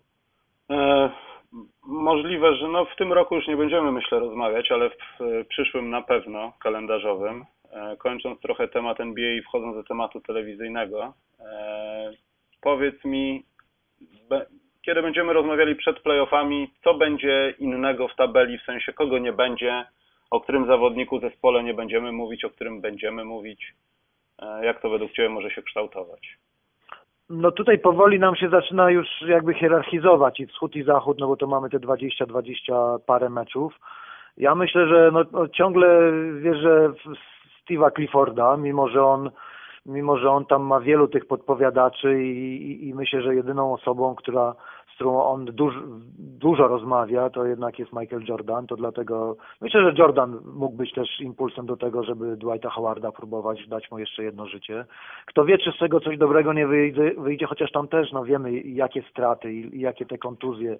Yy, Szkoda mi troszkę też tych Orlando Magic, no bo tam jest coach bardzo ciekawy, Mhm. ale być może są jakieś, jest coś, co mu tam też przeszkadza w funkcjonowaniu. Kto wie, czy go niebawem nie zwolnią, jak będzie dalej się to tak toczyło, bo tam też y, to, to towarzystwo zarządzające chyba nie jest aż tak mocne i odporne na, na wpływy zewnętrzne. Mm, Także być może coś tutaj się zmieni. No tak patrzę z tej pierwszej ósemki aktualnej, co tutaj może pójść w dół. No, przyznam szczerze, lekko mnie Wizards niepokoją, yy, przegrywając mecze, które się powinno wygrywać. Nawet kiedy był John Wall, prawda? Bo jak nie ma Johna Walla, no to, to można mieć alibi na porażkę u siebie z Blazers, mimo że się prowadzi w czwartej kwarcie 17, bo, bo taka jest NBA. No, gwiazdy wygrywają, czy raczej liderzy wygrywają, gracze czwartych kwart wygrywają mecze. A, Wizards ma niewielu takich koszykarzy, nie, nie, niestety. Y, Także no tutaj oby oni nie szli w dół, bo, bo, bo no nie wygląda to najlepiej, prawda, na tym etapie. Mm, Natomiast no jeżeli chodzi o Zachód, to, to tutaj chyba, chyba coś nam się będzie stabilizowało coraz bardziej. No bo i tak Lakers mają bardzo dobre rozgrywki. No Thunder powinni być w ósemce, oni potrzebują więcej czasu, no bo trzy gwiazdy pogodzić w dzisiejszych czasach dla coacha, który raczej tracił te gwiazdy niż je dostawał do, do, do, do zarządzania, no to, to, to ich najbardziej brakuje w ósemce, prawda? Tak, Oklahoma to też jest taki trochę specyficzny przypadek, bo znaczy specyficzny. Wiadomo, że ciężko jest połączyć e, no, trzech takich zawodników. Jakby się nie chciało, to jest bardzo trudne. Natomiast tam kilka spotkań wcześniej, e, trzy, cztery spotkania wcześniej widziałem gdzieś taką dosyć mocną analizę tego, e, co robią w końcówkach. I faktycznie, Mhm. statystycznie końcówki Oklahomy są po prostu beznadziejne. Mało Tak. tego, bardzo często, o ile nie w gro przypadków, z końcówek nie korzysta się z Carmelo, którym można No tak, powiedzieć, tak, że jest tak. stworzony do tego typu sytuacji. Albo ja przynajmniej miałem jeszcze nam się jeden- tak wydaje. Miałem ostatnio jakiś mecz z, z Oklahomą też i, i, i tam wręcz no, można było gołym okiem stwierdzić, że żaden z tych trzech zawodników nie chce wziąć odpowiedzialności, bo są tak, tak altruistyczni, że się pozbywają piłek. Dobra, ma Melo, no to da do Paula George'a. Paul George, no wie, że y, y, królem polowania w Oklahomie pozostaje Westbrook, tak? No to daje do Westbrooka. Westbrook zamiast kończyć, od linii końcowej daje podanie do, na zewnątrz do Paula George'a, żeby ten trafił za trzy, zamiast sam skończyć, tak? Także no to, tutaj no to są detale tak naprawdę. Jeżeli oni to pogodzą, no to wygrają siedem meczów z rzędu i, i, i będą na szóstej pozycji na zachodzie, bo myślę, że co najmniej to jest dla nich miejsce, które powinni zajmować, jak nie wyżej, no. Tak, tak. I tutaj jeszcze pewnie, znaczy nie jestem pewien, czy w tak krótkim czasie, w sensie w tym roku, ale Los Angeles Clippers, jeśli się nie rozpadną i faktycznie DeAndre Jordan nie odejdzie gdzieś w siódmą stronę świata, No tak, czy nie, nie będzie zwolniony do Rivers, prawda? Bo tam też się przecież Tak. zmienia cały ten zarząd i, i po takich latach y, tłustych, no, no osobowość Chrisa Pola tutaj nie tylko boiskowa, prawda, tylko pozaboiskowa, bo przecież to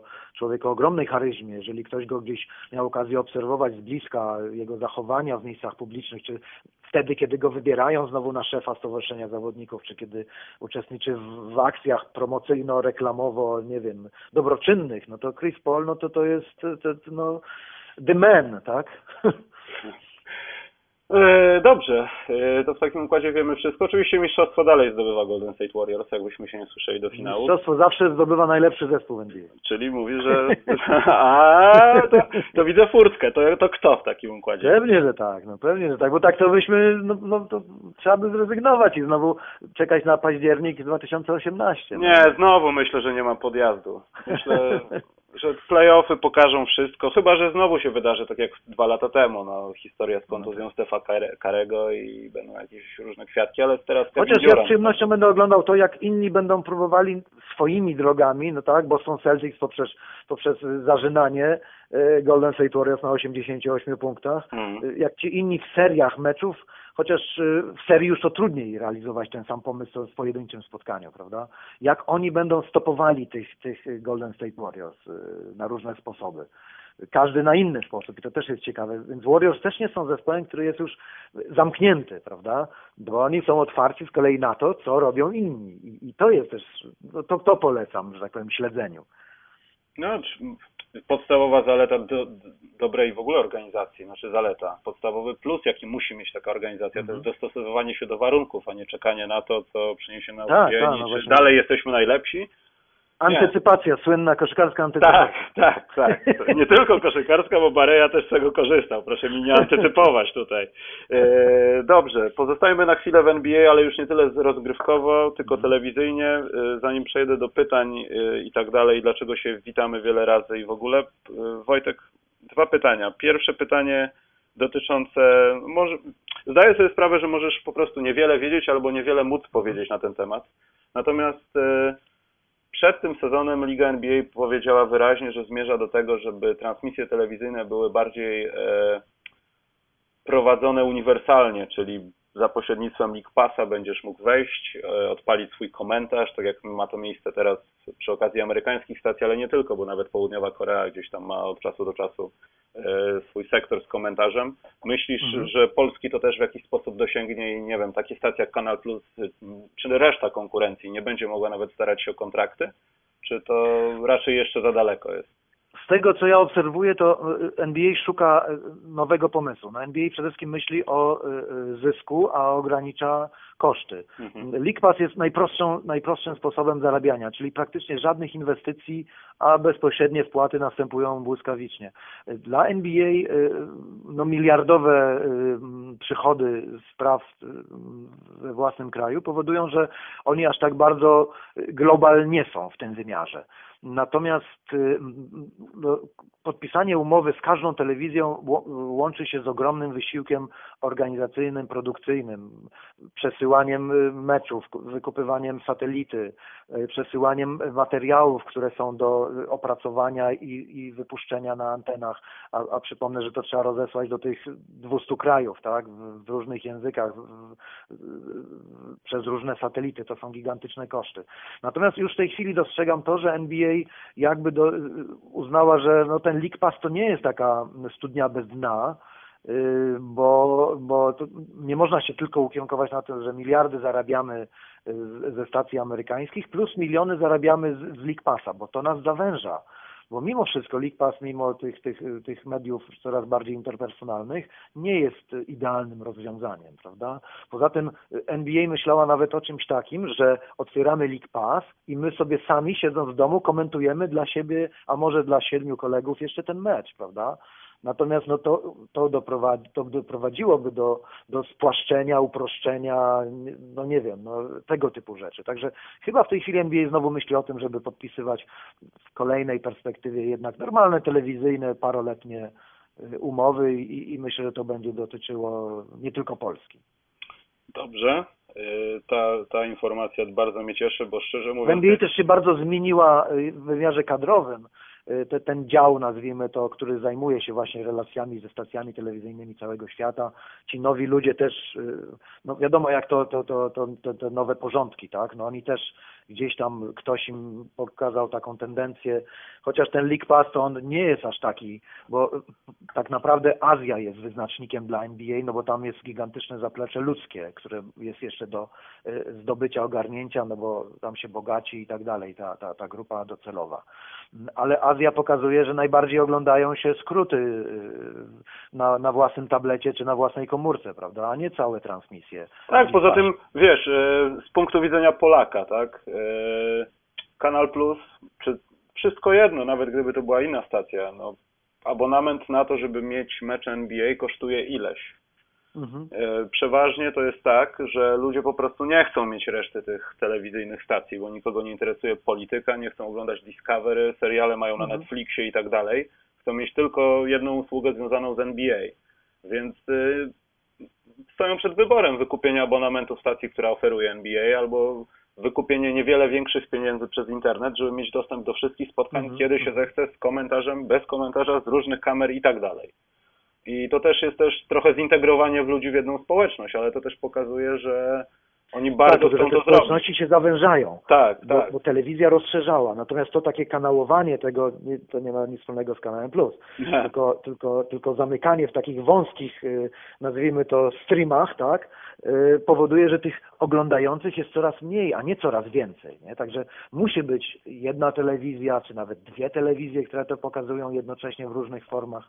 No i pamiętajmy też o gigantycznych kosztach, które są związane właśnie z produkcją tych programów, y, przesyłaniem tych programów, no tak jak wspomniałem. A, a w dzisiejszych czasach jest tak, że wszyscy chcą tych kosztów uniknąć, a liczyć tylko ile są na plusie, nie? No po to ma się y, całe y, piętra księgowych, y, analityków i, i finansistów. To prawda. E, Dla też zaniepokojonych, dlaczego mnie cieszy, że w Kanal Plusie byłyby mecze, bo ja jestem e, zwolennikiem tego, że no, książki powinny być papierowe, nie elektroniczne. Ja wiem, że to jest strata miejsca w dzisiejszych czasach. E, Stacje telewizyjne, gdyby nie było League Passa, no to ludzie byliby zmuszeni do tego, żeby oglądać to w telewizji. Mhm.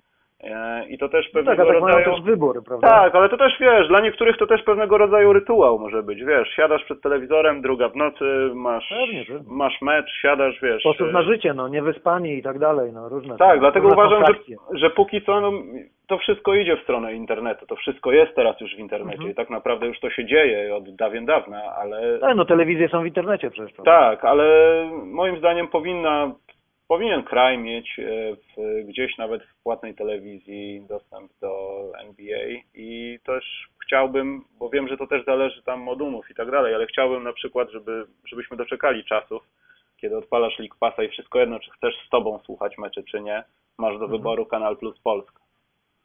No tak, tak, i to, i to, to NBA zresztą ma tego świadomość, prawda, bo, bo ten League Pass w niektórych krajach to w ogóle nie zrobił furory. No, A Polska przoduje w Europie. Podobno Polska ma świetne statystyki. Jesteśmy Znaczy- jeden z lepiej sprzedających tą usługę, kupujących tą usługę. Nie wiem, może to w tym sezonie, jeszcze w poprzednim sezonie, bo przy okazji Weekendu Gwiazd w Nowym Orlanie mieliśmy też takie spotkanie na ten temat. E, No Polska nie była tutaj mocnym, że tak powiem, e, klientem. No nie wiem jak to się w tej chwili ukształtowało, ale, ale być może to idzie w górę, prawda? No zresztą bardzo dobrze, że idzie w górę. No dobrze, więc e, Wojtek przechodzimy do najbardziej... Wyjaśnijmy to powtarzanie tego witania się, bo to Bo- jest bo przechodzimy temat, właśnie, wiem, tak. on tyle emocji wywołuje. Przechodzimy do najbardziej ciekawej rzeczy. Ludzie prawdopodobnie będą przewijać do tego momentu, będą spodziewali się, dlaczego będę, będę zadawał Sensacji. pytania, dlaczego uśmierciłeś na przykład Derana, de, ojca Demara de Rozana w transmisji. Ludzie na to czekają. Rozumiesz? To tutaj nie liczy się piękno, galeria sztuki, tylko galera taka, wiesz, gdzie wystawia się faceta, lwa, zagryzają się krew. Także to jest ten fragment. Wojtek. Ciągle, tak? Tak, jest cały Znaczy, czas. Proste wyjaśnienie, proste wyjaśnienie. Nie, zacznijmy od tego witania się, bo to jest najczęściej No powtarzające się tak, pytanie. tak. No to jest, to jest, to jest po prostu wymóg realizacyjny. No, witamy się czasami trzy razy, bo, bo potem do powtórki obcinane są dwa pierwsze przywitania i idzie już to ostatnie, które jest longiem z, z całym meczem, no bo mecz stanowi swego rodzaju skrót, tak? Bo mamy mniej miejsca na antenie w porównaniu z transmisją na żywo, bo na żywo mamy do trzech godzin, a powtórka jest ograniczona granicach dwóch godzin, także... także Ale co, niespełnienie tego warunku oznacza, że dzwoni pan z NBA i brzydko mówiąc urywa wam jaja albo komuś w NC+. Nie, nie, to, to czysto ze względów, że tak powiem, wygodnego montażu, tak, że musimy Rozumiem. mieć jeden, jedno ładne, czyste powitanie, które jest y, y, ciągiem z obrazem, że witamy się, a potem schodzimy, bo Amerykanie nam rzucają, nie wiem, hymn, albo y, spadają z przekazem i, i robią konkurs ścigających się ciasteczek, albo, albo jeszcze co innego. Albo ten żenujący konkurs, gdzie dzieci się czołgają jak szczute do No swoich przykład, rodziców. no- Boże. No to do, do powtórki to nie wchodzi, bo, bo nie ma na to czasu, bo chcemy Mhm. pokazać maksymalnie. Czasami mecz jest tak długi, że ze względu na y, skromny tak zwany slot na, na, na powtórkę, no, zdarzały się, że gdzieś tam eliminowaliśmy fragmenty meczów nawet. No to, to wyjątk, w wyjątkowych okolicznościach. To były dogrywki czy coś, no, a, a nikt tam nie rozciągnie anteny i ramówki, prawda. Także to jest proste wy, wytłumaczenie. Poza tym ja myślę, że, że ciągle chyba za bardzo. Ja nawet działam z takim, z takim towarzystwem, które nazywa się Likers, a nie Haters i szczerze to polecam wszystkim tym, którzy tam jakąś tę, tę koszykówkę sobie upodobali, upatrzyli. No miejmy trochę tak, takiego krytycznego też podejścia do siebie, no bo ja nie wiem, czy ci, którzy są tak krytycznie nastawieni do, do jakichś naszych transmisji, to oni gdzieś są tacy perfekcyjni i doskonali w swojej działalności. Ja przyznam szczerze, że nawet w mediach oglądam przeciwną tendencję, że markowych dziennikarzy jest raczej coraz mniej niż coraz więcej, a coraz więcej jest PR-owców i, i, i zachwalaczy. No, natomiast tak, tak, tak Dobrze, skre skreślam. Woj Wojtek Michałowicz nie jest megalomanem, że się przedstawia sześć razy. Go Nie, no po co mi to? Ja zrobiłem już jakieś 10 tysięcy transmisji, także ja siebie znam. Możesz nie odpowiadać, jak w, co mi zrobisz, jak mnie złapiesz na pytania, których jeszcze nie zadałem.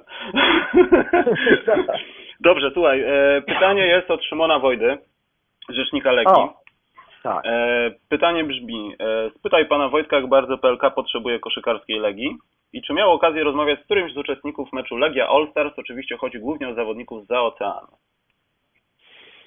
Y, No Legia y, musi być w Ekstraklasie, no z prostego powodu. PLK długo była ligą małych ośrodków, fajnie funkcjonujących, niektórych zakochanych w koszykówce, nawet monokultura koszykarska w wielu tych miastach y, panowała. Natomiast no mimo wszystko, no wyobraźmy sobie NBA bez Los Angeles, Nowego Jorku, Filadelfii z playoffs, mm, no nie wiem, nawet Houston, jeżeli chodzi o jakieś wielkie miasta i tak dalej. No owszem, małe ośrodki są cenne, ale, ale duże ośrodki muszą być, tym bardziej, że Warszawa no, wygłodniała. Fakt, że bez żadnej hali koszykarskiej, no ale to, to nie wiem, no to ktoś tam e, zajmował się kamienicami, a nie budowaniem hali dla gier zespołowych i tak dalej. Natomiast, y, a to drugie pytanie, to na, Eee, czego dotyczyło? Czy miał okazję rozmawiać z którymś z uczestników meczu Legia All Stars? Oczywiście chodzi głównie o zawodników za oceanu. Ale Legia All Stars, jaki to był mecz? Legia versus All Stars, nie wiem, był chyba taki mecz, coś Szymon musi wiedzieć na ten temat. Może grałeś w Znaczy, jakimś że nie- takim meczu? Znaczy, no to, to, to dawniej były te, te mecze związane z, z y, memoriałem y, Marka Sobczyńskiego, ale nie wiem, czy to, czy to o to chodzi. Oj, tu chodzi o jakieś tajne spotkania, o których nie wiem i ja czuję się zaniepokojony. Przechodzimy do następnego pytania. Dobra. Ja rozwikłam tą zagadkę. Mhm. E, pytanie jest od jednego z moich zawodników, Briana Borczyka. E, dostaje pan szansę na komentowanie jednego całego dowolnego sezonu NBA. Jaki z tak wielu, które mamy już za sobą, wybrałby pan i dlaczego? Hmm, no to trudne pytanie, bo to takie, że tak powiem, przekrojowe. No wiadomo, że zawsze świetnie się wspomina te, te pierwsze transmisje, one takie dziewicze i to, to nie wiem, no mogę gdzieś tam wrócić do roku 90 i, i finałów NBA pokazywanych pół roku później, finałów y, Pistons Blazers. Bardzo dobrze pamiętam pierwszy sezon w TVN-ie, no bo wokół tego było zbudowanych, zbudowanych parę fajnych pomysłów z widownią, która była y, w czasie transmisji. To, to ogromne komplikacje realizacyjne powodowało. Taki talk show robiliśmy trochę koszykarski. Y, Gościli y, nawet przecież zawodnicy wtedy tam Mazowszanki, czy już nie pamiętam czego, ale z jako zespół, y, włącznie z byłymi graczami NBA. Natomiast y, każdy sezon jest ciekawy. Ja przyznam szczerze, nawet mnie to samego trochę zaskakuje, że ja do kolejnego sezonu przystępuję tak jakby do tego pierwszego, bo tyle jest ciekawego. Y, Z chęcią rozszyfrowuję znowu sobie te zespoły, robię researche, y, czasami chyba nawet za, za głębokie i potem za dużo chce powiedzieć, gdzieś tam jakiś, jakiś pokazać jakieś tendencje, czy może zasugerować pewne tendencje, bo no głównie do tej roli się w tej chwili ukierunkowuje. Ja myślę, że nawet coraz bardziej, kto wie, czy w perspektywie czasu nie będzie mi odpowiadała rola color commentator niż tego, niż tego mm, prowadzącego, nazwijmy. Dobrze. E, Tutaj mamy od Wojtka Skibniewskiego pytanie, tak? Wojtek, od tego Wojtka O, Skibniewskiego. tak. Jest, e, są wielostrzałowe. Wojtek nie mógł się zdecydować, które zadać, więc zadał ich dużo. E, Pierwsze To pytanie. brat Roberta, tak? To ten. Tak, to ten. Mhm. W jednej lidze. Gramy w Repre- jednej lidze. reprezentant Polski jakby nie było, także No tak, proszę zobaczyć jakie skale pytań są, kto zadaje. tak jest. Tak jest. Jak to było, kiedy komentowałeś z Szaranowiczem? U, to zupełnie, zupełnie inna szkoła, in, inne czasy, inna epoka. Mm, e, Ja, ja to nawet żartobliwie, no, e, e, Włodek był zakręcony na punkcie koszykówki absolutnie. Natomiast no, to było inne spojrzenie, prawda? No to nawet nie było, ja miałem już wtedy, głębiej wchodziłem w zagadnienie. No pamiętam jak opublikowałem chyba właśnie w tamtych czasach pierwszy artykuł z podziałem na pozycję jedynka, dwójka, czyli point guard, shooting, small i power i, i center i wszyscy mówili, nawet ci, którzy prowadzili w tamtym czasie zespoły y, ligowe, mówili, a to to jest taki podział, tak?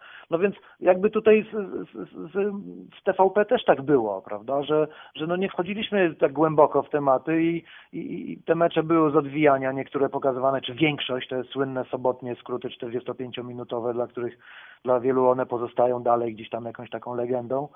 Oj. czy serial Cudowne lata, Oj, prawda? No bo to były cudowne lata. No tak. oczywiście, to najlepsze lata życia, wiesz, każdy człowiek ma takie okresy i konotuje je Natomiast- takimi wydarzeniami. Natomiast proponuję, ja mam gdzieś ponagrywane na, na VHS-ach, czy nasze programy w Teleranku z Ryśkiem Łabędziem i, i, i obejrzyjmy to dzisiaj i ocenimy to dzisiaj, ale nie dzisiejszą miarą, prawda? Jak to w Teleranku? Ja o czymś nie wiem. A to nie oglądałeś tych Teleranków wtedy? No to te, od Teleranków się zaczęło tak naprawdę. Może ja za stary byłem, a- graczy. Co ty NBA. opowiadasz? Były Jest. takie czasy. Ale myślisz, że gdzieś to znalezienie na YouTubie, czy tylko w twojej szafie Lesiaka? Nie, nie, to gdzieś może być do znalezienia. Bo przecież NBA było raz w tygodniu. No w sobotę był jed, jeden skrót i to było tak, wszystko. tak, tak.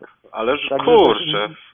Nie mitologizujmy tamtych czasów też do tego stopnia. Natomiast mnie do dzisiaj, ja to jako anegdotę wspominam, y, jak z Włodkiem robiliśmy mecze Blazers Pistons pół roku później, no ja znałem każdą akcję, przecież miałem to nagrane, jeździłem zresztą po to za granicę, żeby oglądać te mecze na żywo, bo w Polsce ich nie było. Y, No to, to, to, to akurat no, Włodek mówi, to ja wezmę Pistons, bo oni wygrali, tak? A ja mówię, dobra, to ja wezmę Blazers, bo oni fajnie grają. No. E, Nie, Wojtek, ja nie potrzebuję utożsamiać się ze zwycięzcami, o tak bym powiedział. Wojtek Skibniewski znowu antycypował, znowu jest trudne słówko dla słuchaczy, e, Dobrze, bo, było te, koszykówka, to się wiąże. bo powiedziałeś teraz Celeranek i pytanie brzmi, czy nie chciałbyś prowadzić jakiegoś meczu w towarzystwie Wojciecha Mana? E. Znaczy pewne abnegactwo by się przydało czasami, ale są tego żywe przykłady, że czasami się dają do... e, Ja cały czas przypominam, że jest, e, jak powiem, klasyczny podział na sprawozdawców i komentatorów telewizyjnych, radiowych, mm, prasowych, prawda? Także ja myślę, że są takie przykłady, że siadają goście do transmisji, nawet jakiejś poważnej i, i okazuje się, że ktoś nie zna zawodników i no jest takim pełnym abnegatem, bo uznaje, że jak on siada do tej transmisji, to wystarczy. Dobrze, pozostaniemy jeszcze jednym pytaniem w temacie transmisji. Jakub, pozdrawiam, pyta, czy pan Wojtek ma listę smaczków przed transmisją, czy też y, jest to wynikowa terminarza? I najważniejsze... A, to jest drugi człon, dobrze, to jest pytanie. Fajne pytanie, fajne pytanie, zaraz właśnie wyjaśnię, jak to jest. E, Dobrze, to drugą część zostawimy, bo to czegoś innego dotyczy, także to na razie. Dobra. E, Są tacy dziennikarze, którzy w wódce komentatorskiej naklejają sobie kartki, na której mają napisane tak zwane wytrychy, prawda, które gdzieś tam można zastosować, takie no skrajnie śmieszne, populistyczne określenia. Skrajnie jeden gość- śmieszne, dobrze dodałem. Tak, no takie, że tak powiem, po bandzie, po bandzie. Dla niektórych odpowiadający, dla niektórych będących y, no, nowomową kompromitacją językową. No różnie to można nazwać, tak? No śmiesznostką. Y, Ja raczej tego nie stosuję, no bo mam to w głowie, tak? Mówię z głowy, czyli z niczego, jak mówił kiedyś klasyk. Y, Natomiast no tutaj ja działam tak, jak chyba się powinno działać w telewizji, czyli niczego nie planuję, nie omawiam ze swoimi współkomentatorami, o czym będziemy mówić, co ma powiedzieć w takiej chwili, jak ja powiem coś takiego. Absolutnie nie. To ma być naturalne, to ma być dowodem tego, że my się tym interesujemy, żyjemy tym, nie jesteśmy przypadkowo na jednym meczu, tylko jesteśmy gotowi na kolejny mecz, wiemy coś, co będzie się działo z tym zespołem, czy gdzie on gra następne spotkanie i tak dalej. Natomiast ja jestem taką osobą, która nie ma emocji, ale, ale się wciąga w mecz. Czyli to, to, to, to, to, to, to, to chyba to jest najbardziej charakterystyczne, prawda? Poza tym ja mam duży dystans do tego.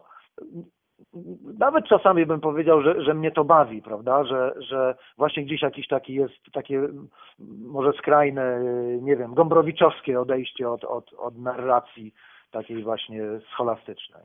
E, Dobrze, ja mam tylko pytanie od siebie, kiedyś e, twoje emocje albo e, sympatia dla jakiejś drużyny przejęła mecz, że się po prostu no, złapałeś sam na tym, że no, jesteś po czyjejś stronie, wiesz, takie rutowanie z Utah, wiesz, że komentatorzy Mhm. zawsze są za jednym klubem i koniec. No tak, czy ostatnio Tom Heinson też może ze względu na tak, lata. no. Znaczy ostatnio, on to bardzo często. Tak, tak, no nawet chyba, nawet byłem rozczarowany, bo też miałem okazję go poznać i no, no człowiek nieprawdopodobny, no chyba legenda w ogóle wśród nas, tych, którzy gdzieś tam coś próbują szukać w tej koszykówce, prawda, ciekawego.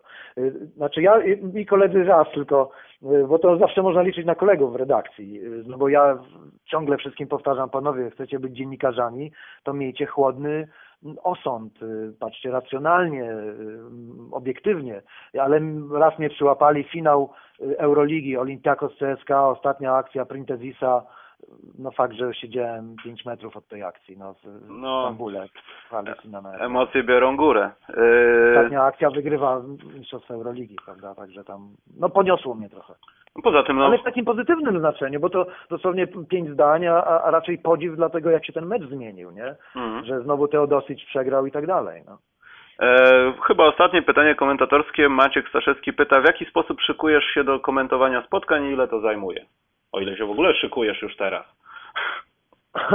No właśnie, zaskoczę wszystkich, ale przygotowuję się bardzo długo. No przede wszystkim oglądam maksymalną liczbę meczów, już przestałem liczyć, no bo ale praktycznie każdy mnie mecz interesuje, który, który można obejrzeć z NBA i, i, i szukam, znaczy moje przygotowanie się bardzo zmieniło, dlatego że y, kiedyś mogłem się bawić w bycie enc- encyklopedystą, prawda, jak byłem jedynym posiadaczem encyklopedii NBA w Polsce, i i ją studiowałem w tej z powrotem. Natomiast w tej chwili patrzę na to zupełnie inaczej. Przede wszystkim na współ, co mogę wyciągnąć ze współkomentatora, a każdy z nich jest inny, każdy na swój sposób dobry. I, i po drugie raczej do, do tego patrzenia z góry, czyli co się zmieniło w zespole, jaka jest nim tendencja, niż nabawienie się tam gdzieś właśnie, czy, czy ojciec tego żyje i z którą matką, a czy matka ma jeszcze siedmioro dzieci No i tak dalej, nie? No Chociaż tak. to też są ciekawe wątki, bo, bo to są z kolei wątki socjologiczne, które mnie również interesowały, bo one mówią o tym, dlaczego w koszykówkę grają tacy, a nie inni ludzie, prawda? Mhm. To też, e, to też się nad tym zastanawiałem i tak jak Ci mówiłem wcześniej, e, z Bartkiem Tomczakiem spróbowaliśmy sobie pokomentować na żywo trochę w taki, wiesz, chałupniczy sposób, bo transmisja na League Passie, a stream na YouTubie i trzeba było to wszystko synchronizować. Pewnie, pewnie. E, Nawet nie robiąc tego na żywo, ale robiąc to z odtworzenia, ja nie mówię o moich przygotowaniach, bo one są na pewno inne niż Twoje, no, przez samo doświadczenie, dlatego powiedziałem, że Ty się już nie musisz przygotowywać w takim zakresie, w jakim Albo muszę bardziej. I no inaczej. nie wiem, nie wiem, wiesz, doświadczenie nawet o tym, co się mówi, to wiesz, no to już jest parę stron notatek mniej, ale to wcale nie jest takie, wiesz, proste, siedzisz przed telewizorem, o ten facet uśmiercił Demara DeRozana, ale ty robiąc to, to samemu uśmiercasz czasami połowę ligi i nie zdajesz sobie o tym, z, z tego sprawy. No tak, Także chociaż to, to, tak jak mówię, no to czasami to są właśnie takie gombrowiczowskie troszkę wybiegi, czy tam lekko kabaretowe. I Ja tylko powiem tak, że zarówno w Hall of Fame hokejowym w Toronto, jak i w Hall of Fame koszykarskim w Springfield w Massachusetts. Kto może, niech jedzie, no bo to przeżycie jest nieprawdopodobne. E, Są takie tak zwane tube, gdzie idą, lecą jakieś mecze tam stare i, i dzieciaki, i ludzie starsi też siadają sobie, no bo mają okazję skomentować, nie wiem, Koniego Hawkinsa, tak, Mhm. E, który nie żyje, Darela Dawkinsa i, i, można by wymieniać Mozefa Malone. I, I wtedy i wtedy ludzie się przekonują. Ja wiem, że nawet niektóre stacje, co dla mnie było szokujące, że powiem, tego typu konkursy robiły, tak, że ktoś tam mógł sobie skomentować. To, to naprawdę nie jest takie proste i, i tak jak mówię, można być sprawozdawcą, czyli gadać do e, ekranu, ale no, żeby być komentatorem, to już, no, już coś trzeba więcej. Jasne. E, Natomiast ja jestem bardzo otwarty na, na jeżeli mi się y, zgłaszają jacyś młodzi ludzie, no ostatnio się do mnie zgłosił młody człowiek, y, już nawiązaliśmy jakąś relację na taki staż powiedzmy, ale coś mi się przestał zgłaszać, także lekko mnie to zaniepokoiło. Oj, nakrzyczałeś na młodego adepta koszykówki. Nakrzyczałeś i Na pewnie. kogo? No, no właśnie na tego adepta, który się pojawił, nakrzyczałeś na niego i pewnie się przestraszył. Nie, nie. A jeszcze wracając do. Nie, raczej nie. Ja nie mam. Nigdy się nie nadawałem na szefa gdziekolwiek, także raczej raczej mm, in, inny sposób, że tak powiem, y, operowania z ludźmi. Natomiast ja jeszcze przypomnę, że przy okazji takiej transmisji, co, co, co, co nikt nie wie, kto, kto nie zasiadał albo, albo widział to tylko okazjonalnie, jest jeszcze innych parę uwarunkowań, prawda? Czasami trzeba szybko zejść z anteny, bo, bo jest brudny przekaz, albo my mamy obowiązki, że schodzimy, bo mamy tam coś wypuścić, promosy czy, czy reklamy. To też no, ktoś nam do słuchawki jednocześnie, jak my mówimy, jest wywiad za, y, po, po, w innym języku, a w tym czasie do mnie wydawca coś mówi, że schodź za trzy sekundy, bo, bo coś tam, prawda? No, także to, to, to są takie niuanse, które powodują, albo mi się zagada nagle, kiedy do moich słuchawek krzyczy wydawca, że kończ, bo, bo musicie, bo coś tam, a w tym czasie mi się rozkręca mój, mój współkomentator niespodziewanie, który wcześniej przysnął y, sześć, przez sześć minut. Tak, No to, to no są takie sytuacje, no bo to jest ta, ta praktyka tego, tego komentowania. Natomiast ja zawsze bardzo chętnie y, zapraszam na te nasze transmisje, y, żeby sobie obejrzeć od kuchni, reżyserki, mm, zobaczyć jakie to są warunki pracy, jak to, jak to wygląda. Ja tylko powiem jedną rzecz, że ja bardzo lubię, czy nawet preferuję te transmisje nocne, dlatego że wtedy sobie jadę y, przez Warszawę i dojeżdżam, dojeżdżam już do Filadelfii, tak? Do, do, A, no tak. swojej części tych hal byłem, no to jest mi łatwiej, tak? Bo- Nie, no wiem, wiesz. Gdzie się idzie na stanowisko i tak dalej. Już jesteś wczuty mocno, ale to jest też Tak. dobre pytanie. Patryk Sawicki pyta, nawiązując do pytania pierwszego, dlaczego zagadujesz swoich współkomentatorów, ale nie musimy na to odpowiadać, bo to jest chyba wiadome. Przede wszystkim, żeby rozmawiać i żeby nie być samą transmisji. Jak ci się lepiej komentuje, samemu czy z kimś? Znaczy samemu jest zupełnie inne, to jest specyficzne. Owszem, mogę więcej wtedy sprzedać y, tych rzeczy, które jakby mam ze swojego researchu, czy nawet tych głębszych jakichś takich wniosków, które mm, poddaję pod dyskusję, bo to, bo to jest głównie na tym to polega, że ja nie stwierdzam autorytatywnie, że tak jest, bo, bo to nie na tym polega w ogóle dziennikarstwo, prawda, tylko na otwieraniu horyzontów raczej. Stąd dziwi mnie gdzieś tam to, to, to hejtowanie, chociaż wiem, że ono też jakoś tam się rozładowuje. Y, No to samemu no to, to bardziej w kierunku sprawozdania jest, prawda? Chociaż Mhm. ja też tego unikam, bo, no bo, bo staram się sprzedać dużo, dużo tematów takich właśnie, że jakby mam tego drugiego współkomentatora po drugiej stronie telewizora. I, wtedy dużo tych tematów staram się. Natomiast jak mam współkomentatora, no to wtedy no wiadomo, że u nas jest trudniej, bym powiedział, niż to robią Amerykanie, bo Amerykanie mają gościa play-by-play, który robi futbol amerykański, hokej, y, koszykówkę kobiecą, y, nie wiem, zapasy czasami y, uniwersyteckie, a ma ze sobą eksperta, który jest od koszykówki. Wtedy ta, ten podział ról jest, jest taki y, bardziej czytelny. U nas ten podział ról nie jest taki czytelny, dlatego że no, my nie mamy aż takiej liczby koszykarzy NBA, którzy mogą, czy trenerów z NBA, którzy mogą usiąść u nas do współkomentowania, więc szukamy innych ludzi. No. Dobrze, y, więc I skoro... ja nie jestem tylko play-by-play, a wręcz przeciwnie, tylko raczej no, taka osoba, która łączy te dwie funkcje i godzi się z tą drugą osobą, nie? E, Dobrze, więc e, te, te, te, spytaj Wojtka przypomina trochę taki boks. E, Były takie uderzenia lżejsze, trochę mocniejsze. Teraz będzie próba, próba nokautu, a. O. potem przejdziemy do takiego liczenia i wygrasz na punkty, bo będą To lżejsze. dobrze, bo ja, bo ja o mało specjalizacji z boksu też nie robiłem na WF. A i widzisz, i Z znowu, rodziny Nowaków. to znowu antycy, jak, jak ja lubię z tego podcasty, ty znowu antycypujesz pytanie, którego jeszcze nie zadałem. No piękna sprawa to jest. No, to chyba e, objaw ogromnego doświadczenia w tym zawodzie. Czy taki pozytywny, to nie wiem. Dobrze, e, tutaj będzie takie, znaczy wiesz, liczące, nieliczące. Na pewno sobie- zdajesz z tego sprawę. Wielokrotnie mówiłeś w tym podcaście i w poprzednim o tym i myślę, że to też będzie niejako powtórzenie, ale też Patryk Sawicki pyta, e, jak odniesiesz się do działalności strony bądź portalu, e, nie wiem jak to teraz w tych czasach się mówi, na fanpage'a na Facebooku, czy to już jest strona, Złotouści, Wojciech Michałowicz Złotouści. W ogóle wie, wiesz, że coś takiego istnieje, patrzysz na to, czy masz to gdzieś? Przyznam szczerze, że gdzieś tam do mnie dochodziły sygnały e, o czymś takim. Nigdy sam tego nie czytałem, no bo to jakby są, dla mnie to są, ym, no jak to Znaczy wiesz, głównie to polega na, na wycinkach po Suburbs, prostu. suburbs to są dal, dalekie gdzieś tam prowincje i tak jak mówię, y, dla mnie to jest trudne do zaakceptowania, dlatego że y, to się wiąże właśnie z, y, z jakby z- z nielubieniem czegoś, tak, nie, y, hejtem. A hejt, no to wiadomo, kojarzy się tylko z ludźmi, którzy mają jakieś kompleksy, którzy y, no, nie potrafią tego wyrazić inaczej, którzy, no tak jak już wspomniałem wcześniej, no nie wiem, gdzieś może w jakichś innych dziedzinach są tak perfekcyjni, ale prawdę mówiąc nie znam specjalnie takich ludzi perfekcyjnych. No tak, w jakimś stopniu to jest, ale to też jest, ja myślę, to też jest swego rodzaju ciekawostka, no bo przecież każdy się może gdzieś tam językowo mylić, czy coś pomylić. No przypomnę, no to są godziny późno nocne, tak? No różnie, każdy inaczej funkcjonuje. No, miałem takich realizatorów, czy wydawców, czy operatorów kamer, którzy zasypiali w czasie tej transmisji, wracając na aren't in. Najpierw trzeba było ich obudzić, rzucając w nich na przykład zwitkiem papieru, no bo siedzieli 5 metrów od, od, od naszego stanu. Także tu, tutaj no, perfekcyjnych nie ma i my, my się nie poczuwamy do, do bycia mm, perfekcyjnym i, i, i tak dalej, prawda? Więc, więc y, no niech to będzie, bo to też jest jakiś folklor, no. E, Dobrze, więc mówiłem, e, to, to, ta kwestia już jest załatwiona i myślę, że już chyba nie będziemy musieli rozmawiać o tym, bo w zasadzie powiem Ci szczerze Przepraszam, mówiąc... jeszcze tylko wracając jakby do tego tematu, ja, ja, ja Nie, bo wiesz co, każdy osobą- zawsze pyta o to i też, wiesz, y, będziemy No tak, to- nagrywać za drugim, to za trzecim razem. życie. Tak, Tak, i, to ma jakieś życie, no bo to jest, no każdy ma tam jakieś, jakieś tam takie życie, y, y, nie wiem, gdzieś, gdzie chce się spełnić.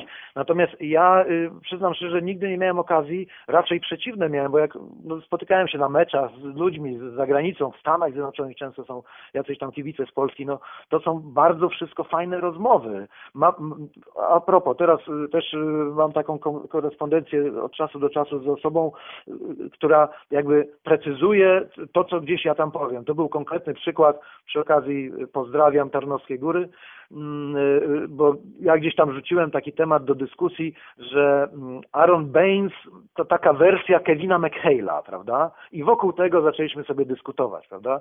No więc ja jakby to wytłumaczyłem w ten sposób, że ja nie powiedziałem, że Aaron Baines to jest gracz klasy Kevina McHale'a, tylko jak zmieniła się ta koszykówka, że gdzie by był Aaron Baines w tamtych czasach Boston Celtics, prawda, kiedy był Kevin McHale, no to nie wiem, Greg Kite mógł być graczem O Jezus większej klasy Maria. niż Aaron Baines. No też, prawda, temat do przypomniałeś. no właśnie, właśnie. Także ja myślę, tak a propos tych wszystkich y, takich mm, negatywnych odczuć, prawda, łapania gdzieś tam za wpadki, pomyłki, y, wilcze doły.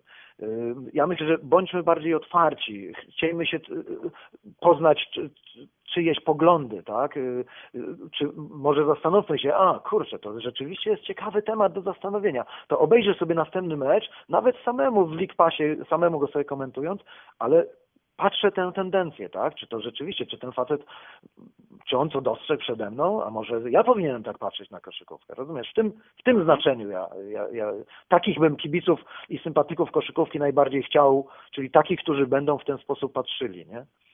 Dobrze, Bo małych ludzi, małych ludzi mamy wokół siebie mnóstwo, naprawdę. E, Wyczerpaliśmy ten temat. Dlaczego mówiłem, że chcę go zamknąć? Bo wiesz, e, przy każdym podcaście będą się pojawiały te same pytania. Co uważasz i tak dalej. Dlatego stwierdziłem, że taki dłuższy Jasne, jasne. segment, no wyczerpię to i będę po prostu skierowywał w odpowiednią stronę uwagę, Mhm. żeby było wiadomo. E, Kompletnie zamykając temat Kanal Plusu, Bartek Stępień pyta, szanse na koszykarski program publicystyczny w Kanal Plus. No, y, ja myślę, że to paradoksalnie to mniej zależy ode mnie, a bardziej od tych ludzi, którzy, będą atakowali moich szefów, że no jak to, no gadające głowy nieustannie o marnej piłce nożnej, tak? A, a, a o No nie takiej marnej w można- Kanal Plusie, wiesz, są dobre ligi. No to, to pomijam, tylko mówię, że no czasami więcej się mówi o tych najgorszych ligach, najwięcej się o nich mówi, a, a, a proporcjonalnie mniej o tych lepszych, tak? Natomiast no tutaj po prostu trzeba atakować y, i swoimi y, listami, mailami, czymkolwiek i, i, i, deklarować taką chęć. My chcemy oglądać nie tylko studio przy okazji, nie wiem, MLK Day i, i Weekendu Gwiazd, ale chcemy poznawać tych ludzi, jak oni wyglądają, jak mówią bezpośrednio, a nie do mikrofonu i tak dalej. Bo, bo to, że NBA Action miało mieć formę magazynu na bogato ze studiem, z gośćmi i tak dalej, to ten, to, to już dawna, dawna historia. A drugie, my ciągle pracujemy nad tym. Być może od grudnia od końca grudnia wystartujemy z takim programem, a może od stycznia, gdzie będzie troszkę, e, nazwijmy to, bardziej studyjny program, bo publicystyka no to już jest zupełnie inna półka dziennikarska. Dobrze, więc to były chyba, patrzę, pytania takie, które miały Cię wypunktować. Już zostałeś, przesta... skończyło być liczone, już wstałeś, e, A wstałeś... już, tak? Czyli Tak. do siedmiu tylko. Tak, siedmiu. wszyscy, wszyscy na, na, nie wiem, Polsat chyba najczęściej pokazuje walki bokserskie. Na Polsacie już stwierdzili wszyscy w studio i wszyscy na miejscu, wszyscy kibice, że przegrałeś, ale wstałeś, wytarto ci krew i teraz idziesz na punkty i wygrasz tą walkę, prawda? Ale y, bo, bo boks to kiedyś była szermierka na pię- pięści, nie wiem czy to dalej obowiązuje. E, No, wiesz, w Teraz organizacja- wolna amerykanka, MMA i tak dalej. No KSW, wiesz, no ale to kurczę, to jest, to, to jest sport, wiesz, tam, jest tam sport. ludzie czekają na rozwój wydarzeń. E, jaki jest pana, Jan Cichoń pyta, jaki jest pana ideał koszykarza i czyje talenty posiadałby taki, taki człowiek, a ja proponuję rozwinąć to pytanie o to, e, żebyśmy wybrali zawodników, powiedzmy do lat 90., któremu zabieramy po części ciała, w sensie e, ręce, nogi, Mhm. tułów, e, motoryka, e, No żebyśmy kurczę, to tutaj, to ja bym tutaj jakąś wizualizację potrzebował, musiałbym mieć za, na, No ale ręce, ręce takie długie ręce, Ręce. które, które Scottie Pippen. Scottie Pippen, dobrze. Nogi? Nogi nie mogą być chude jak u Howarda, muszą być silne, robić Nie, różne nogi, rzeczy. nogi Michael Jordan. Nogi Michael Jordan. Ciało, takie samo w sobie, tors, zbudować. Shaquille O'Neal. Shaquille O'Neal. Motoryka? Y, Motoryka, młody Charles Barkley. A, a, o, a ja motoryka młody Shaquille O'Neal byłby dwa razy szak, wiesz? To byłaby No tak, tak. Albo- Tutaj tak, tylko no, szukałem różnych pozycji. Albo Hakim. Y, Hakim tak, który do końca kariery został szczupły i, i, i uniwersalny. Nie? Mm. No i jeszcze takie No, basket- trudny wybór, bo to Ale zobacz, ale skupiamy się praktycznie wokół centrów, przy tych takich ostatnich już czynnikach poza rękoma i nogami. Także No. basketball IQ zostaje y, Arvidas Saboni. no tak, tak. Tylko- No i jeszcze można oczy dookoła głowy, prawda? I Tak. tutaj, I skłonności do alkoholu trzeba byłoby tylko zrezygnować i, i byłoby ekstra. ale Domas już nie, Domas już nie, Domas już y, zupełnie inny człowiek, tak? E, No, i Wojtek Skibniewski antycypował pytanie, dlaczego koszykówka, nie piłka nożna, boks czy hokej? No najpiękniejszy sport, w którym y, są idealne proporcje, jeżeli chodzi o głowę, ręce i nogi. W żadnym innym sporcie tego tak nie ma. Ale co, byłeś blisko tego sportu? W sensie boksu na Y, przykład? Że- Nie o tyle, że, że gdzieś tam myślałem o specjalizacji drugiej obok koszykówki, właśnie boks, bo no po pierwsze tam jakieś koneksje rodzinne, gdzieś tam mój ojciec się zajmował trochę boksem jako młody człowiek. y, Poza tym trafiłem tam na y, y, Wiktora Nowaka i jego syna, którzy byli bardzo fajnymi ludźmi tam w czasach, kiedy ja byłem na AWF-ie. Mm, Fajne zajęcia, fajni ludzie, no bo z reguły takich gdzieś tam tych role models się szuka, prawda? I akurat to mi to mi pasowało. W każdym razie worek bokserski ciągle w, w swoim garażu mam. Czyli mówisz, że tam pierwszy krok bokserski jak coś, to Ale nie, Idzie okazało, że, że, na, że nadgarstki mam nie do, nie do boksu, tylko bardziej do koszykówki. Ale to jest też sygnał, żeby uważać na Wojtka, bo jeśli pokaże swój prawy prosty, to Nie, nie, perswazja raczej i, i, idzie- i, i, i, i, i, że tak powiem, chęć przekazania y, pozytywnego podejścia do koszykówki. Likers niż haters. Dobrze Wojtek, y, jest jedno pytanie, które zadał Karol Śliwa, mówiłem Ci o nim przed programem i chyba O. tym pytaniem zakończymy podcast, bo to jest wiadoma kwestia. Y, Puszcza To ten Karol? Nie, nie, to nie ten Karol. A który Karol? To ten... Jest paru, paru Karoli w, w koszykówce. Nie, Karol Śliwa, Karol Śliwa. Dobra. E, wiadoma kwestia. Puszcza sądownictwo, konstytucja, dekomunizacja, koniec Janowa.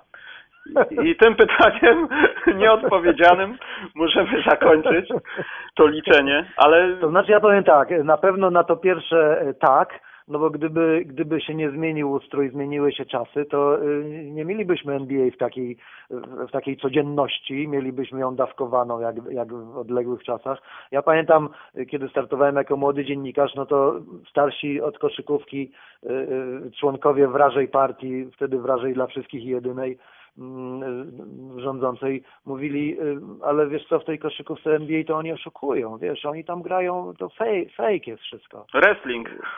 Nie, oni udają, że oni się bronią i udają, że, że dają, że tak ładnie rzucają i tak. Tam wszystko jest ustawione, wiesz, oni wiedzą, kto, kto wygra ten mecz, kto zostanie mistrzem. Ja mówię, no panowie, no to, to, to wy nic nie wiecie na temat sportu w takim razie i, i dobrze, że to nastąpiło. Oj, Wojtek, dobrze, że ty przeżyłeś tą walkę bokserską, bo myślałem, że nawał pytań cię zamorduje, ale wytrzymałeś. Nie, no to tak jak z tą anginą, bo nie wiem, czy to pytanie o anginę. A, o Boże, gwóźdź programu, właśnie. To nie jest tajemnicą. Przy przerwie na żądanie, poprzednim podcaście, który nagrywałem z chłopakami, no czułem się fatalnie i raz na jakiś czas, no nie wiem, jest taka pora roku, że ludzie po prostu padają na ryj i dostają różnych rzeczy. Y, Rotowiru, rotawirusy, przeziębienia, anginy, żołądkówki, wszystko krąży w ogóle po świecie. A Mhm. z tego co pamiętam, y, no nie wiem, też muszę się przyznać, no mam League Passa i za, za często nie chwytam mu za Kanal Plus. Zdarza się, ale to nie jest nagminnie. Ale nie wydarzyło się chyba nigdy, że ktoś powiedział, no nie będzie Wojtka, ponieważ e, brzydko mówiąc ma gluty z nosa i kaszle. Bardzo brzydko. Tak, tak. Co się dzieje Wojtek? No, Powiedz, jaka jest No, twoja tajemnica? Te, przez te lata, tu 15 prawie w tym, w, w, w kanale nieustannego zajmowania się koszykówką i, i 4 lata ciągłe, też tam licząc TVN, y, wizję, tam już wcześniejszych nie będę liczył. Y, ze względów zdrowotnych ani razu mi się nie zdarzyło, stąd czasami nawet y, koledzy, no już przed paroma laty nazywali mnie terminatorem nocnym. Natomiast y, są dwa, dwa na to wytłumaczenia. Debecylina, proszę sobie tam sprawdzać. Trudne słówko kolejne. tak jest, ja też mam swoje tajemnice. I drugie słowo to lody. Ice cream. Także tak w Na zimie każde nawet? przeziębienie lody. Na każde przeziębienie lody. No to trochę hardcore. No i jeszcze, jeszcze nie będę ukrywał właściwe otoczenie, jeżeli chodzi o, o, o yy, córki i, i, i, i, tak dalej, żonę i, i, i, no i pozytywne podejście. Czynnik kobiecy wchodzi w grę, tak? Czyli jako Bardzo. trzeci To cyn. dlatego WNBA przez tych kilkanaście lat też komentowaliśmy. Eee, Pełną Rozumiem. Kurczę, no za, pozytywne podejście, pozytywne podejście, naprawdę. zazdroszczę, chociaż ZUS nie jest zadowolony, Wojtek, z tego, z tej postaci rzeczy. Nie, bo w ogóle kompletnie są niezadowoleni z tego, że jesteś aż tak zdrowy, ale, ale naprawdę powiem Ci, że zastanawiało mnie to jakiś czas i pomyślałem, że to może, kurczę, może ma tak na tyle rzadko transmisję, że akurat trafiał tymi chorobami w to i tam jakoś się prześlizgał, ale mój Nie, research nie. pokazał, że nie. Ja mam jeszcze fajnie, bo bardzo często w dniu transmisji gram w kosza, czwartki, piątki szczególnie. Czasami tam mi się jakiś wtorek też zdarzy. No i, i, i granie w kosza też jest bardzo zdrowe. W ogóle uprawianie sportu, myślę, zgodzisz się ze mną, jest zdrowe. No tak, ale to ja i pływam, i na rolkach jeżdżę, i narty lubię, i Tatry uwielbiam. W Tatrach się spotykam, zresztą bardzo często z sympatykami koszykówki. To są chyba najsympatyczniejsze spotkania. Pamiętam kiedyś na Świnicę podchodzę od, od, od y, pięciu stawów, piękna pogoda i, i wycieczka z Poznania. Trzech facetów mówią, o, pan Wojtek na dwa trzy. Ja mówię, ale nie za dwa trzysta. Także naprawdę tych spotkań sympatycznych jest mnóstwo i właściwie wszędzie samolotach, gdzieś tam do Stanów, pamiętam, lecimy, to, to też jest okazja do spotkania, czy, czy z Polonusami, gdzieś tam w Oracle Arena nawet gdzieś tam nas dopadli tacy młodzi ludzie, którzy gdzieś tam jakiś pracują gdzieś tam w okolicach. No naprawdę, to, to, to, to wszystko są najprzyjemniejsze wspomnienia. Czy, czy całe grupy, pamiętam kiedyś robiliśmy te mecze przedsezonowe, no to całe, całe wycieczki, które przechodziły na nasze stanowiska, nie wiem, w Kolonii, w Madrycie, w Barcelonie, no naprawdę, no widać, że ci ludzie kochają koszykówkę i dla nich to ciągle jest sens robić. Dobrze, patrzę na nasz zegarek nagrania i takie... Znowu przekroczyliśmy. Wojtek jak zwykle okłamał, że ma mało czasu, a jest dłużej niż poprzednio. We love this game, we tak love jest. this game. Więc drugi odcinek Kajak Koszykówka za nami. Ja nie wiem, czy to już jest śmieszniejsze od koszykarskiego rancza, ale mam nadzieję, że tak. O, Rancho, mój ulubiony serial. Robi, zrobiłem to specjalnie, bo witaliśmy się dwa razy, więc za trzecim A. razem.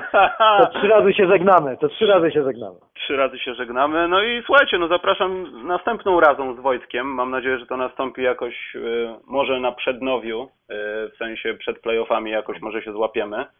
E, No ja zapraszam do komunikowania się u, u, u mnie z, z, ze stacją, że chcecie tę, tę koszykówkę w dużym wymiarze, w różnych formach, w różnych postaciach. Y, To po pierwsze, a po drugie, no tutaj Wojtek Skibniewski też jest y, przykładem, no do bezpośredniego rozmawiania, kiedy się spotykamy na koszykarskim parkiecie, kiedy rywalizujemy ze sobą między koszami, czy, czy po prostu sobie gadamy towarzysko, bo y, koszykówka ma to do siebie, że jest w niej mnóstwo fajnych ludzi, naprawdę sympatycznych gości i, i, i chłopaków, i dziewczyn, i, i no mnóstwo takich ludzi jest. Aż szkoda, że tak mało tej koszykówki mamy generalnie na, na, na antenach różnych stacji. Nie, Dlatego nie kopcie piłki, nie główkujcie, nie odbijajcie nie, na nie siatkówce. Znaczy wolno. kozłować, tylko kozłować. Kozłować, biegać, nie palić papierosów, nic nie robić, tylko biegać. I nic na K poza koszykówką. tak, tak. Ale kajak koszykówka, wiesz. Tak jest. Dobra Wojtek, jeszcze raz wielkie dzięki. Również. Zapraszam następnym razem. Trzymajcie się.